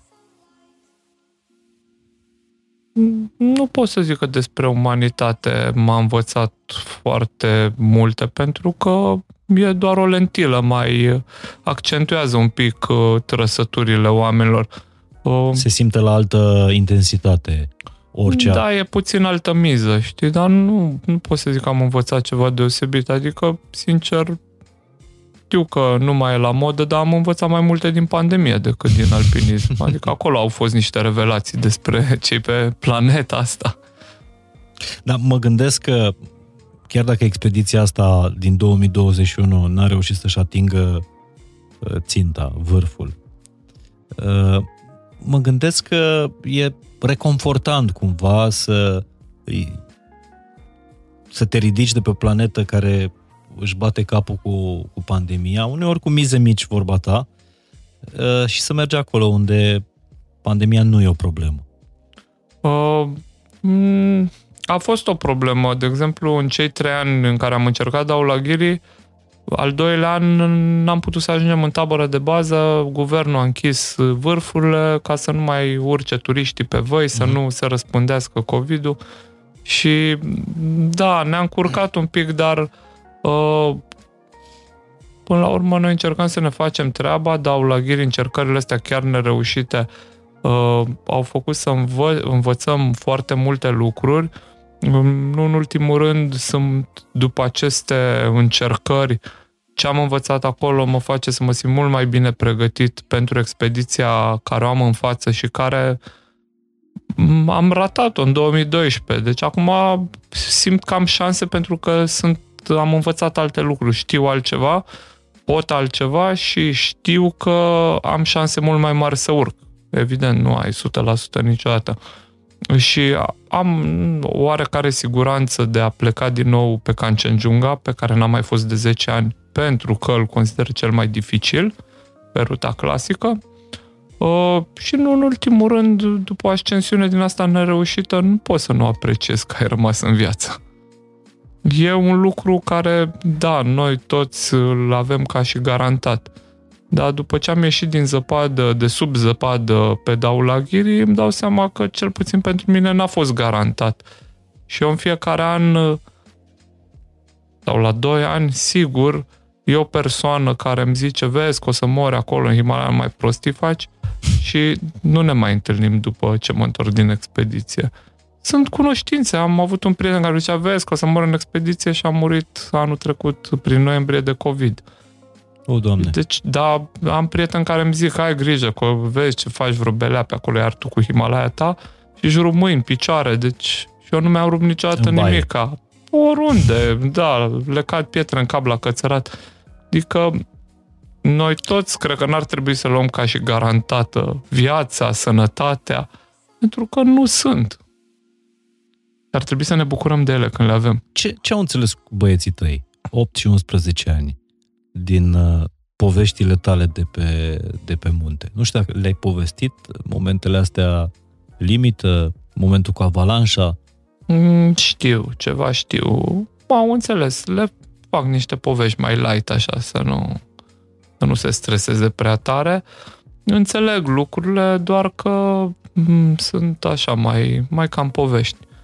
M- eu încercam să-i menajez așa, dar mi-am dat seama că nu știu dacă ai citit cu ochii de adult sau nu, cu ochii, dacă citești cu ochi de părinte, Scufița Roșie, Scufița Roșie sunt filme horror mai slabiste decât îi taie burta la bunicuță, scoate, bagă. Uh, e dest- poveștile sunt destul de dure, au un, o parte din asta de real life. Oho, să vezi Și desene la- animate. Și la copii le plac și n-au nicio problemă cu astea. Ce mare lucru că m-am îngropat. M-am îngropat, am ieșit, am făcut cu briceagul. N-au nicio problemă. A, da, și așa, și așa, și așa. Și a fost greu să tai pânza. Ei pun întrebări. Și era rece zăpada. Nu era așa rece, că nu vreau să ies mai repede, că nu prea mai aveam. Cum, n-avea aer așa cum stai sub apă? Cam așa ceva. Eu înțeleg repede, nu... Dacă te duci la școală și le faci o poveste, după aia spun o mie de întrebări, detalii care mulți adulți nici nu se gândesc la ele. Adică copiii au mintea foarte uh, rapidă și, Și gândesc mult mai perspicace. simplu, da. fără, mai pe s- Și, da, și văd Curtături. cumva prin, văd cumva Exact. prin, uh, prin complicăciuni, ei Mhm. văd prin ele, se duc direct calea la cea mai țintă. scurtă. Da.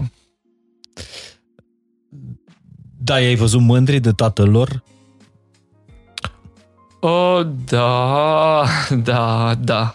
Am, uh, astă vară am vrut să mergem să vedem Italia și eu merg cu un ven și am făcut o călătorie mai lungă și după ce am cărat prin Roma 40 de kilometri și așa am, mă urau, cred că, cât i-am uh, chinuit, uh, că nu aveam foarte mult timp și vreau să vedem cât mai multe. Am ajuns în Siena și acolo am zis, ok, hai, mâncăm și noi o pizza aici în centru, că e superb și la o masă a venit, era un tip din Cluj. Era un tip cu fica lui cu motocicleta prin Italia și ne-a povestit după și el a venit doar și ce e Șorea Coliboșanu, nu? Da, dăm voie să strâng mâna, nu, te, nu vreau să te deranjez, uh, felicitări pentru ce faci. Ei știam unde sunt, că la mama naibii mersesem 4.000 de kilometri și um, și să vină cineva în românește să vorbească și erau așa, am văzut bine și nevastă mea, nu prea înțelegeam, dar na, emoționați așa. Și tata e un fan de-al tău. Zic, da, după aia am stat de vorbă și uh, pe ei am emoționat foarte tare chestia asta, au perceput-o cumva și mm, na, omul era foarte cool, știi, și da. Da. da, te mai întâlnești cu oameni. E clar că nu pentru asta o faci, nu pentru fani, pentru faimă, pentru glorie, că dacă era să faci ceva pentru asta, te apucai de TikTok. Mm, pentru gloria nu, dar pentru fani, mă, să știi că oamenii ăia din spate care își doresc ca tu să reușești, uh, puțin contează pentru mine, pentru că știu că sunt acolo. De exemplu, atunci nu știam, dar când am urcat pe Canchenjunga, am avut un spot care îmi dădea poziția. Și când m-am întors, nu mai știu cum am ajuns și un- era un tip și mi-a zis, băi, am stat toată noaptea, m-am uitat la tine și am văzut că ai luat-o pe calea greșită și nu știam cum să spun, m-a disperat. Și mă gândeam, mamă, ce a fost în sufletul lui să mă vadă că Săracul, merg da. și că nu ajung pe vârf și că... Și el a stat toată noaptea, deci de la până la trei noaptea a stat să se uite. Dar cum faci să ștergi memoria? Memoria Tot- se șterge singură, Tot cred un că. alpinist zicea că alpiniștii cei mai buni sunt cei care au memoria cea mai scurtă. Adică nu trebuie să fii Oh. dependent nici de succes, nici de eșec, nici de moartea unui partener, nici de uh, toate tragediile întâmplate pe munte. N-ai cum să le ștergi complet uh, și cred că nici nu e bine. În mod sigur, aceste amintiri se stompează. Ca așa funcționează memoria. Și atunci au o semnificație uh, suficientă cât să te ferească de greșeli, dar nu au o semnificație atât de mare încât să te oprească din a mai merge acolo. Și probabil că, da, poți să nu te mai întorci, dar trebuie să accepti chestia asta. Dacă o accepti, te duci. Dar uh, m, cei mai mulți uh, au așa o, o logică puțin greșită. Ei cred că o acceptă, dar uh, de fapt uh, m, nici nu sunt pe aproape de a o accepta. Uh, De exemplu, prietenul meu Iniachi, că mi-am dat seama, mi-a zis știi, vreau să-mi cumpăr un van cu care să merg la munte. Păi și de ce nu l-ai cumpărat? Păi știi, înainte de Anapurna, el a și murit atunci. O expediție atât de grea, na, nu știi ce se întâmplă, n-avea sens să-l cumpăr. După aceea am stat și m-am gândit și mi-am dat seama că, de fapt, cu atât mai mult avea sens. Poți să ai venul ăla ultimele două luni din viața ta și așa, banii, ce se întâmplă cu ei? Dispar. Îți rămâne venul două luni de viață, trăiești, ai venul, te bucuri de viață și după aia mori. Dacă accepti cu adevărat că tu poți să mori în următoarea expediție, procedezi așa și nu invers. Ori el, de fapt, nimeni nu acceptă probabil foarte ușor că moare și e destul de dificil să faci asta. Uh, eu când m-am întors după accidentul ăsta, strânsesem niște bani să încep să-mi construiesc casa. Primit un teren de la primărie și eram sărac atunci și erau toți banii mei. Și ce am făcut cu ei? M-am dus și mi-am luat venul. Hm. Exact la care și-l dorea Mi-ar el. zice ca românul. Nu, ca unul care se întoarce din zona Da, morții. m-am dus, mi-am luat venul și fratele meu care e dentist și care, nu știu, acum are un Mercedes de la Fițos, mi-a zis cu banii aia de atunci puteam să iau multe mașini foarte bune și, și fițoase. Și el mi-a zis, tu cu venul ăsta, ăsta e un statement, nu? Mi se rupe de voi toți. Am zis, dacă vrei tu așa e, dar eu asta am vrut să fac cu banii mei. Banii mei munciți de mine, nu mai trebuie. Până la urmă am construit și casa, știi, da? Bani nu mai aveam. Am dat din stânga în dreapta, dar venul ăla a însemnat uh, că am rămas să merg când vreau la munte, unde vreau să dorm, oriunde, în zăpadă, în căldură, în A, tu, libertate. venul e un fel de rulotă, nu? Da, era Da. o rulotă. Era o, de fapt, nu era... Acum am o autorulotă. Venul ăla era un, uh, un T4, un Volkswagen- Volkswagen Da, T4, da. care se, era un multivan, se făcea pat, avea frigider, avea uh, încălzire separată și puteam să merg oriunde, oricând, să dorm. Era libertatea totală pentru mine atunci. Mhm. Ac- Deci cumva întâlnirea asta cu moartea mai estompează frica de moarte că de dispărut bănuiesc că nu are cum să dispară. Nici n-ar Dacă fi ar bine, dispărea nici n-ar frica fi de bine, moarte, da. Dacă ar dispare frica de moarte, cum am mai căutat să rămânem în viață? Nu, e, e sănătoasă frica de moarte. Dar întâlnirea asta cu moartea, uh, la întoarcerea în viață, te face să fii, să trăiești mai viu. Da, în mod Să sigur. trăiești, Adică de eu, fapt. Să fii viu. da, eu am o vorbă, când ceva nu se întâmplă și ți se duce așa timpul, da, ok, mai trăim un an, da, stai, am mai trăit un an. Ce s-a întâmplat? Pandemia asta? Bă, a fost pandemia și bă, am pierdut bani, am așa, n-au mers lucrurile, copiii n-au făcut școală. Da, mă, dar am mai trăit un an, vă gândiți la asta? Toți noi care vorbim, ne vedem, am mai trăit un an că nu ne-am făcut nu știu ce cifră de afaceri, targeturi și școli și cursuri și tot ce presupuneam noi că o să facem și care le-am luat de garantate, da, am trăit. Suntem vii. Ți-a salvat cineva viața? Uh, probabil că da, uliște când a venit să mă înlocuiască, pentru că dacă nu mă înlocuia acolo, nu, nu, nu m-aș fi, n-aș fi coborât. Și dacă n-aș fi coborât atunci, următoarea zi, foarte greu de zis ce s-ar fi întâmplat dacă nu aș fi fost și eu cu edem pulmonar ca și Iniachi. Pentru că noi am stat a, același timp sus și timpul te, îți degradează starea, sănătatea. Timpul petrecut la peste 7000. Când ți-a... Cât ți-a fost teamă, nu știu dacă teamă este cuvântul potrivit, dar când ți-ai dat seama că nu mai trece timpul? Sau că timpul trece în defavoarea ta? Uh, Păi, chestia asta o știam, că la m, peste 7000 de metri nu-i bine să stai mai mult de 2-3 zile și eu eram deja a șasea zi, a șapte, a șasea zi, Deci cred acea- că despre cam șase aceeași- zile am stat, da. Despre aceeași expediție Da, vorbești. da, da, da, da. Dar de obicei, urci, cobor, stai maxim 2-3 zile. Și eu eram în a șasea zi și știam că sunt... Nu știam cât rezist, dar Iniachi a rezistat o săptămână. Eu probabil că tot pe acolo. Organismul uman nu poate să stea la altitudinea mult mai mult. Și știam că e, suntem pe cronometru. Și pentru mine și pentru el. De asta cumva am, am încercat să facem tot ce putem ca echipele să ajungă mai repede, dar nu poți controla vremea, din păcate, și vremea nu ne-a ajutat atunci. Ai zis, uh, ai zis un cuvânt despre care chiar voiam să vorbim în amănunt. Uh, a controla. Uh, se spune că lucrurile pe care nu putem să le controlăm, e bine să, să nu le luăm în seamă. Să nu ne batem capul cu ele, să nu ne consumăm. Cât de mult poți controla acolo și cât de mult nu e în controlul tău? Mm. Pentru că acolo, mă rog, noțiunea asta de control e cu totul și cu totul altfel decât aici. Are altă miză. E greu de zis cât poți. Sunt lucruri care le poți controla ce țin de tine și sunt lucruri care trebuie să fii conștient că nu ai cum să le știi, nu știi unde screvase, nu știi când vin avalanșele, nu știi cum se schimbă vremea.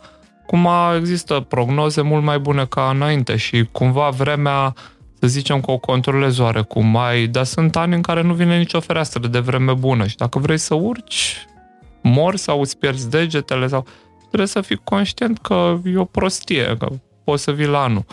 Dar uh, da, sunt lucruri care sunt dincolo de controlul nostru și nu trebuie să încerci sau să crezi că poți să ai controlul asupra lor, pentru că atunci, clar, uh, greșești și pățești ceva rău. Uh, dar lucrurile care le poți controla, să-ți controlezi echipamentul, să n-ai probleme cu corturile, cu corzile, să fie tot în regulă, trebuie să le faci ca să faci pe partea care se poate face, să faci maximum de siguranță. Pentru că oricum partea cealaltă nu poți decât să fii atent. Uite, apropo de asta, când te-a prins anul trecut, uh, când ai fost îngropat de avalanșă, dacă nu aveai acel... Nu cred că toți alpiniștii au acel briceag în buzunar. Mm, aia care știu au. Dar nu toți au, probabil că nu. Și, și am mai citit ceva. Uh, spuneai că uh, regula asta a celor trei puncte de, de, de prindere întotdeauna trebuie să ai trei puncte de prindere, ca alpinist. Da, trebuie să Apropo încerci să fii echilibrat și la minte și fizic, adică să nu alergi pe acolo pe ghețuri, ci tot timpul să ai trei puncte și al patrulea să fie schimbul de să pui pioletul mai sus, apoi următorul picior, apoi celălalt piolet, apoi celălalt picior, să ai o deci niciodată nu te lași în două... Da, nu, nu, Aici, nu e idee bună. Asta să... e un fel de backup. E un fel de backup, da. În două mai poți să stai, dar în unul singur șansele sunt destul de mici. Și atunci e bine să, da, să fii atent. Cei care aleargă și încearcă să se cațere foarte repede, de multe ori ajung să stea în două puncte și riscă puțin. Și riscă viața. Pentru că dacă mergi cu coardă, tot mai e ceva în plus. Dacă mergi fără coardă și de multe ori în Himalaya timpul uh, pentru a te lega în coardă și a uh, folosi tehnica cu coardă uh, te duce într-o zonă periculoasă din cauza că pierzi prea mult timp și degeaba ai fost în siguranță non-stop în coardă dacă s-a făcut noapte și nu mai vezi drumul. Și atunci tot timpul cauți... Tu folosești coardă? De obicei mergem cu coardă, dar sunt momente în care trebuie să coborâm repede și atunci, dacă nu e foarte înclinat, mergem fără coardă. E mai riscant, dar câștigăm timp. Degeaba stai tot timpul în coardă dacă ai pierdut timpul și îți aduce timpul, timingul îți aduce pericolul. Și atunci tot timpul trebuie să negociezi chestia asta, viteza cu siguranța. Și, uh, de exemplu, dacă e o zonă de avalanșă și curg avalanșele, nu mai stai de coardă, că nu o să dus. cazi în creva, să te prinde avalanșă aproape sigur. Și tot timpul e o, nu e o știință exactă, trebuie să o estimezi și să încerci să rămâi cât mai sigur. Ți s-a întâmplat vreodată să, să, să ratezi un punct de prindere, să fie gheața, nu știu, să Mi se s-a mai întâmplat să m-am dat pe pantaloni, și m-am gândit, hai să pun totuși carabiniera pe coardă, deși nu era ceva deosebit. Te oprești cu pioletul, numai că eram cu niște mânuri foarte, foarte mari și mi-a sărit pioletul din mână și n-am mai reușit să-l prind. Am luat viteză și m-am oprit în coardă când s-a terminat coarda. Era un punct de prindere. Asta cam câți metri înseamnă? Panta nu era foarte ah. mare, dar a devenit mai mare și pur și simplu n-am mai putut să controlez și a fost bine că am pus uh, uh, carabiniera mm. legată la ham pe coardă. Uh, m-am dus vreo 25 de metri și nu vertical, dar luasem viteză și am zis, oh, nu, mai, nu mai fac asta, nu mai merg cu pioletul și dacă merg cu pioletul sunt foarte atent cum îl țin, să n-am mânuși de fâși mari, mm-hmm. au niște mânuși de altitudine cu care nu poți controla pioletul. Și înveți, înveți, dacă, dacă scapi, înveți. Dacă nu aveam uh, carabiniera pe coardă, mă duceam bine până jos. Ai văzut oameni căzând în gol? Uh, nu, nu, n-am văzut. Nu se cade chiar așa frecvent în gol. Și mai ales la altitudine nu sunt pereți tot timpul, nu sunt... Uh, uh, mai mult, se merge mult și pe picioare, deci dacă pici, de obicei poți să te oprești. Dar crezi că regula asta a celor trei puncte de, de prindere e o regulă pe care poți să o transferi și în viață? Sau ar trebui să da, o transferi? Da, sigur.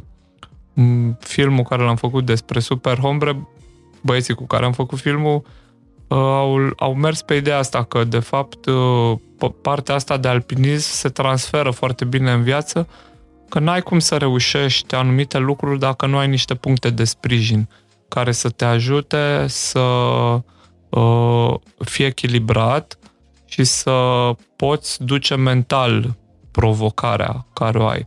Pentru că câteodată, da, e foarte greu și atunci uh, lucrurile din jurul tău, de fapt infrastructura din spate uh, te ține la suprafață. Altfel n-ai avea nicio șansă. Adică mie mi-ar fi foarte greu dacă să vin din expediție nereușită și, nu știu, să n-am job, să n-am familie, ce fac, umblu teleleu prin munți. Da, eu știu că am treaba mea, am apuc din nou de antrenamente, pentru că important nu e dacă ai reușit sau nu, ci faptul că ai venit din expediție și te-ai apucat de treabă pentru anul următor. Ca să faci asta, îți trebuie un pic de energie mentală, care de la munte nu mai e, că te-a terminat. Și atunci, nu, tu știi că ai treaba ta, mă duc la cabinet, am familia, ne încercăm să facem o vacanță, să ne revenim toți, pa, lucrurile intră într-un făgaj normal. Uh, lucruri care par extra, dar de fapt sunt cele mai importante. Deci cumva cele trei puncte de prindere ale, ale tale, dincolo de alpinism, adică, mă rog, e alpinismul, uh, e jobul, da, uh-huh. stomatologia și familia. Da mai sunt și prietenii care pentru mine sunt importanți. Hai să trecem la familie, până la urmă sunt... Mm, da, e o familie extinsă. Uh, mă, mă gândeam că și podcastul ăsta, proiectul ăsta, tot din pe trei puncte de, de prindere e, e născut. Trup, minte și suflet. Noi așa am zis de la început că e un club pentru minte, trup și suflet. Și asta nu e un episod doar despre trup, e mult despre minte. Uh, câtă poți să folosești la peste 7000 de metri, Câtă minte îți mai rămâne? Ideal să o folosești aici jos, acolo nu e așa necesară. povestește despre, despre suflet puțin sau despre experiența spirituală, dacă ai avut uh, uh, momente de astea de ahauri pe, pe munte. Sau mm. n-ai, n-ai loc de lucruri? Ai sau loc, la, dar... Sau da, la întoarcere? Eu n-am avut. Adică uh, eu nu prea cred în chestiile astea așa, în iluminări și... și Sunt foarte mulți care mai... vorbesc în termenii ăștia. Da, știu. Nu, trebuie să mai vin și ceva la piață. Nu poți doar să... Eu n-am nevoie de asta și... Uh, cineva îmi zicea că e greu de înțeles ce fac eu acolo, ce îmi place acolo și cum poți să explici cuiva ca să înțeleagă partea asta. Și tot am încercat să dau exemple și uh, inclusiv le ziceam, știți, pentru mine să nu merg în Himalaya un an e ca și cum ți s-ar lua concediu. Nu vrei să ți se ia concediu, să nu ți se dea concediu în anul ăla. Dar nu, nu, nu poți să ajungi cu exemplele astea prea departe. Și un prieten care a făcut filozofie mi-a zis, bă, nu te mai chinui așa. Cea mai bună explicație sună cam așa, din ce am găsit eu în 20 de ani ca să pot explica cuiva Himalaya, cuiva care n-a ajuns acolo niciodată, trebuie să-i spun, uite, nu am cum să-ți explic asta decât dacă îți dau sufletul meu. Ca să simți prin sufletul meu și prin ochii mei și prin mintea mea ceea ce trăiesc eu acolo. E singura modalitate. Și sufletul meu nici nu pot și nici nu vreau să ți-l dau. Dar dacă pot să fac ceva, uite, îți dau adresa cum să ajungi în Himalaya și vină cu mine odată sau du-te odată și atunci ai șansa să simți cam, nu știu, 50% din ce trăiesc eu acolo. Și cei care au venit cu mine au zis, bă, da, într-adevăr, n-ai, n-ai cum să explici chestiile astea. Adică pot să-ți explic că vine un călugăr budist și spune mâna pe frunte și te binecuvântează și că simți o chestie spirituală.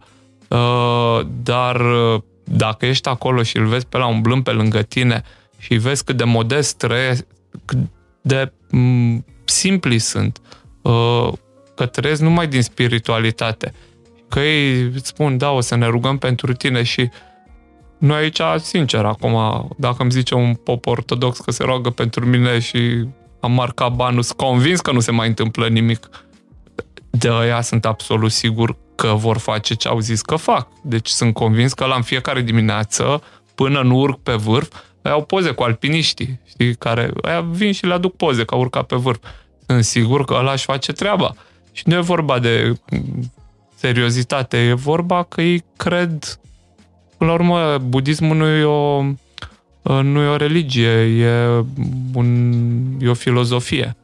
Și uh, nu știu, dacă exista un loc pe lumea asta unde se potriveam nu, nu știu de ce așa, dar dacă budismul se potrivea într-un loc, acolo, a, se, acolo se potrivește. Deci nu, nu poți să-l scoți din Himalaya, Himalaya fără budism și budismul fără Himalaya.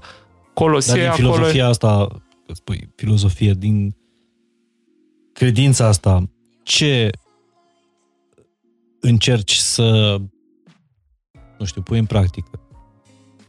Uh, păi ei Dacă sunt, e vreo ei pildă, sunt foarte, vreo... sunt foarte simpli. simpli și foarte defensivi și foarte pacifiști. Eu nu sunt chiar așa, eu sunt mai, mai turbat din când în când. Uh, dar, Ești totuși bănățean. Sunt totuși bănățean. Nu, da, nu sunt chiar bănățean, ai mei sunt din Sibiu și din Beiuș, eu am copilărit în Slatina, Olt, ah, okay. m-am mutat la Timișoara cu facultate, am rămas acolo, sunt un pic din toate, deci nu cred că... Și nevastă mea e moldoveancă, deci ce să mai zic. Și copiii, nu știu, sunt, cred că sunt din altă rasă, că sunt draci. Uh, dar uh, Sfinți, dacă, dacă e o chestie din filozofia budistă Uh, e un uh, Milarepa, e un filozof uh, care a trăit într-o grotă în Tibet și el a zis o chestie care, nu știu, cred că încerc să o aplic. A zis că e mai bine să trăiești o zi ca un tigru decât 100 de ani ca o oaie. Și cred că, da, încerc, încerc să mi se aplice.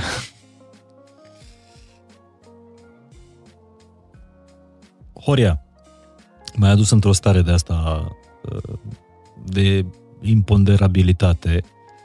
Uh, sunt foarte, foarte mișto poveștile tale, dar mă gândesc că tu n-ai timp de asta, adică n-ai timp să, să plutești, pentru că sunt câteva săptămâni, în aprilie, uh, pleci din nou în Himalaya. De data asta urci pe al treilea vârf al, al lumii. Povestește-mi un pic de ce vrei să-l ataci și toată pregătirea pentru, pentru expediție, inclusiv antrenamentul. Spui că nu contează foarte mult forma fizică, dar totuși nu poți să te duci oricum acolo. Ce fel de antrenament uh, faci? Care e disciplina dinaintea urcării? Uh, primul rând vreau să merg acolo pentru că e un munte foarte frumos e al treilea vârf al lumii, e un munte important. Pentru mine e și mai important pentru că am fost odată deja și n-am reușit să-l urc și mi-aș dori foarte mult. În general, încerc să evit expedițiile în care știu sigur că o să urc pe vârf, pentru că nu prea înseamnă mare lucru pentru mine. Muntele ăsta înseamnă foarte mult, pentru că nu știu dacă-l urc și chiar am încercat și n-am reușit și uh, Uh, e clară treaba, relația cu uh, un munte de genul acesta. Uh, mă antrenez uh, cât pot de mult. Dacă sunt în București și am treabă, mai fac flotări și genoflexiuni în cameră. Dacă pot să alerg, în oraș merg la fotbal, uh, ies cu patinele pe lac înghețat, uh, merg cu bicicleta prin zăpadă, merg la stadion să urc scări și cel mai important antrenament e mersul pe munte, avem țarcu lângă Timișoara la 100 de kilometri, pe schidetură, pe picioare, uh, chiar și pe pârtie dezvolți forță. Vreau să plec săptămâna viitoare în Tatra pentru antrenament de cățărare pe gheață, Alpi, oriunde pot să merg și am timp, uh, uh, merg. Cea mai grea chestie pentru mine în a pregăti o expediție e să reușesc să-mi găsesc timp suficient să le împac amândouă și cabinetul și sau am în trei, cabinetul, familia și uh, pregătirea. Uh, Până acum mi-a ieșit, sper să-mi iasă și în continuare. A depus uh, nimeni actele de divorț? Da, nu? da trebuie să fiu foarte serviciu. atent. Sunt atent la poștă tot timpul, la servici uh, sunt cu ochii în patru. Chiar dacă eu sunt șeful, sper să nu-și dea nimeni demisia. Dar nu te fură ăștia când ești plecat? Mm, știi cum e? E ca în alpinism. Cel mai important lucru la niște parteneri sau la niște colegi uh, și am aplicat chestia asta este caracterul dacă îți iei hoți, hoți ai. Dacă îți iei niște oameni de caracter... Te-a învățat alpinismul să selectezi oamenii mm. cu care faci echipă în viață? Da, să fac ordinea priorităților. Că în alpinism tu vrei să iei niște oameni care să facă pentru tine sau care să facă pentru tine ce ai face tu pentru ei. Dacă îți iei un om care tu ai face orice să-i salvezi viața și el n-ar face la fel, uh, Uh, da, nu ai făcut o alegere bună. Mulți mă întrebau cu Iniachi de ce am rămas, pentru că știu sigur că și el ar fi făcut același lucru pentru mine și eu nu puteam să plec de acolo. Când tu puteai să pleci? Păi eu puteam să pleci, dar puteam să plec, dar el știu sigur că n-ar fi plecat și de aceea n-am plecat nici eu și mm, până la urmă caracterul omului e cel mai important lucru la orice treabă pe care pornești să o faci. Știi ce? Cred iarăși o lecție pe care am putea să ne o luăm din alpinism uh, în viețile noastre. Te-am auzit vorbind despre echipă. Nu contează experiența fiecăruia atunci când sunteți într-o echipă, ci se adună experiența fiecăruia. Vorbeai uh, că erai într-o expediție și spuneai uh, împreună avem 100 de ani de alpinism. De ce aduni experiența și nu pentru că încercăm să luăm deciziile împreună, nu există, nu e cu vot și cu uh, leadership și că unul decide pentru toți la cel mai experimentat. Și nu pur și simplu o medie. Da, căutăm împreună cea mai bună soluție și ne argumentăm dacă e cazul. N-am prea avut uh, așa, dar am mai avut probleme, de exemplu, de meteo, care fiecare căuta un argument din experiența lui să alegem ziua de vârf cât mai bine și Uh, experiența comună e ca o bază de date care ne ajută să luăm decizii cât mai bine calibrate. Și uh, asta vine pentru că am ales bine de la început oamenii care trebuie să aibă toate calitățile, și caracter, și inteligență, și capacități fizice, și experiență. Și la noi mai e încă o chestie importantă, sau două. Una e că trebuie să aibă un pic de umor, că dacă nu ne distrăm un pic, e cam degeaba expediția. Da, adică se mai bea, nu... se mai fumează, se mai... Da, la noi mai e încă o calitate. Cine nu duce un pic la șpriț e cam slabist. Nu poți să te amețești în tabăra de bază și nu suntem niște băutori hard, dar nu suntem nici uh, pocăiți, adică ne luăm un vin australian din Kathmandu și din când în când punem un pahar de vin pe masă. Pe masă? Pe masa de tabără de ah. bază. Avem o masă de plastic acolo pe care mâncăm două luni. Nu mâncăm chiar pe izolier tot timpul. Și am observat că oamenii care sunt relaxați, ăștia doi și fumează, Peter și Marius, eu nu fumez, că nu pot da, aproape m-aș fi apucat de plictiseală, dar ei fumează, se pare că fumatul nu e așa dăunător sportului, ci doar sedentarismul e dăunător sănătății și sportului. Și da, am văzut că cei care sunt foarte vegan, nu fumează, nu beau, nu nimica, nu bun de nimic în expediție, pentru că, nu știu, au, au făcut mai multe alegeri ciudate în viață și nu funcționează acolo. Auzi, da, ăștia ți-au furat și slănina? Ne-a furat un jder slănina în ultima expediție. Un jder? Uh, un jder, da. L-am filmat până la urmă, l-am, l-am prins, cum s-ar zice. Dar uh, acolo e foarte important să ai niște mâncăruri care să-ți plac, să-ți placă inclusiv salam și că unul Iniachi era vegetarian acasă. Și l-am întrebat, dar auzi, tu ești vegetarian, dar acolo trebuie globule roșii, trebuie mm-hmm. proteine. Și zic, aici cum de mănânci salam din ăsta, chorizo? Și, și el zice, my friend, I'm a vegetarian, but I'm not a stupid. și da, o, o friptură bună face treaba. Mă miram, te întrebam de asta cu băutul și fumatul, pentru că am văzut în filmele astea și chiar vă recomand să vă uitați la seria asta de seria, filmele de pe Netflix, dar dacă vezi unul, îți vin recomandările cu celelalte. Acum, Horia spune că e și un pic de marketing, un pic de uh, storytelling, uh, dincolo de real, de frust. Dar chiar am văzut uh, și era Conrad uh, Anker, adică unul dintre cei mai mari uh, alpiniști ai lumii, mai băga o țigară seara când se băga un cort. Probabil și stresul e mare, te mai... Nu cred că e așa de merging o țigară. Peter își face țigările și la un moment dat i s-a terminat tutunul și totuși a și-a sunat doctorul în Slovacia și el a zis, fă rost de niște țigări, nu te lăsa în expediție că o să tușești până ți sar ochii. Fă rost. Ne-am dus, am cerșit la coreeni niște țigări coreene groaznice, dar erau țigări. Nu-i bine să te lași când ești în expediție, că încep să se curețe plămânii și... Uh, expectorezi. Și expectorezi, tușești, te neci și nu trebuie să te lași în expediție. Te lași acasă, când ai timp, ai altă treabă. Ia Ștefan, să nu te lași cumva defumat acum când ești pe, în vârful carierei. Bun. Uh, Horia, întorcându-ne. Deci cred că și, și exemplul ăsta cu... Gândiți-vă la voi în echipă, indiferent unde, cu cine faceți echipă. Cum ar fi ca uh, experiența echipei să fie nu media experienței fiecăruia, ci suma experienței fiecăruia. Puteți să faceți asta, puteți să aveți atât de multă încredere, puteți să adunați bazele de date ale fiecăruia și să faceți un super team. Mi se pare tare de aplicat și de încercat și în viața reală. Hai să ne întoarcem la expediție, că eu sunt fascinat de poveste. Adică eu pot să țin podcastul ăsta încă două, trei ore de acum înainte, pentru că, ți-am zis, mi se pare uh, mi se pare că am o bază de date aici pe care aș vrea să o accesez până la ultimul bit. Da, mi-am dat seama, dar mai avem 5 minute și pierd avionul spre Timișoara.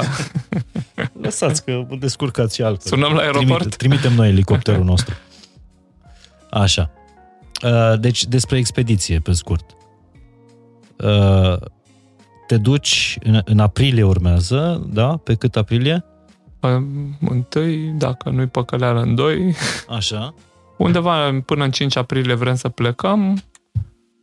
Câteva zile în Kathmandu, pregătit echipament, 10-11 zile pe trekking, uh-huh. apropierea de, până la, de munte, până în tabăra de bază, la 5200, câteva zile de organizat tabăra și apoi pornim să echipăm echipăm tabăra, ne aclimatizăm, sunt trei taberele de altitudine, sunt trei tabere de altitudine și după ce am ajuns în ultima tabără, aclimatizare în jur de 7000 și ceva de metri, putem să așteptăm ziua de vreme bună, ne odihnim, doar așteptăm și undeva în jur de 16 mai cam vine un interval de vreme bună, 16, 17, 18, 20 21, cam pe acolo sunt.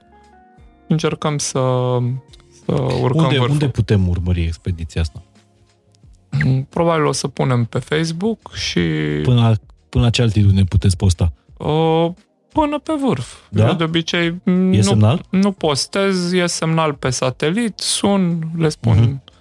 ce am făcut, ce n-am Ai făcut. Ai întotdeauna un telefon? Am un uh, telefon prin satelit, uh-huh. da, și Bine, recunosc că nu sunt așa legat de această comunicare și n-aș trimite de pe vârf, dar sun acasă să fie pace și liniște, să nu vină actele la întoarcere și spun acasă că am ajuns, cobor, să fie lumea liniștită. Acum, mă, mă gândesc cum e să, fi, să, să fii soția lui Horia Coliboșanu și să primești un telefon de pe Everest sau de pe uh, K2 sau da, ultima, ajută și de pe K3.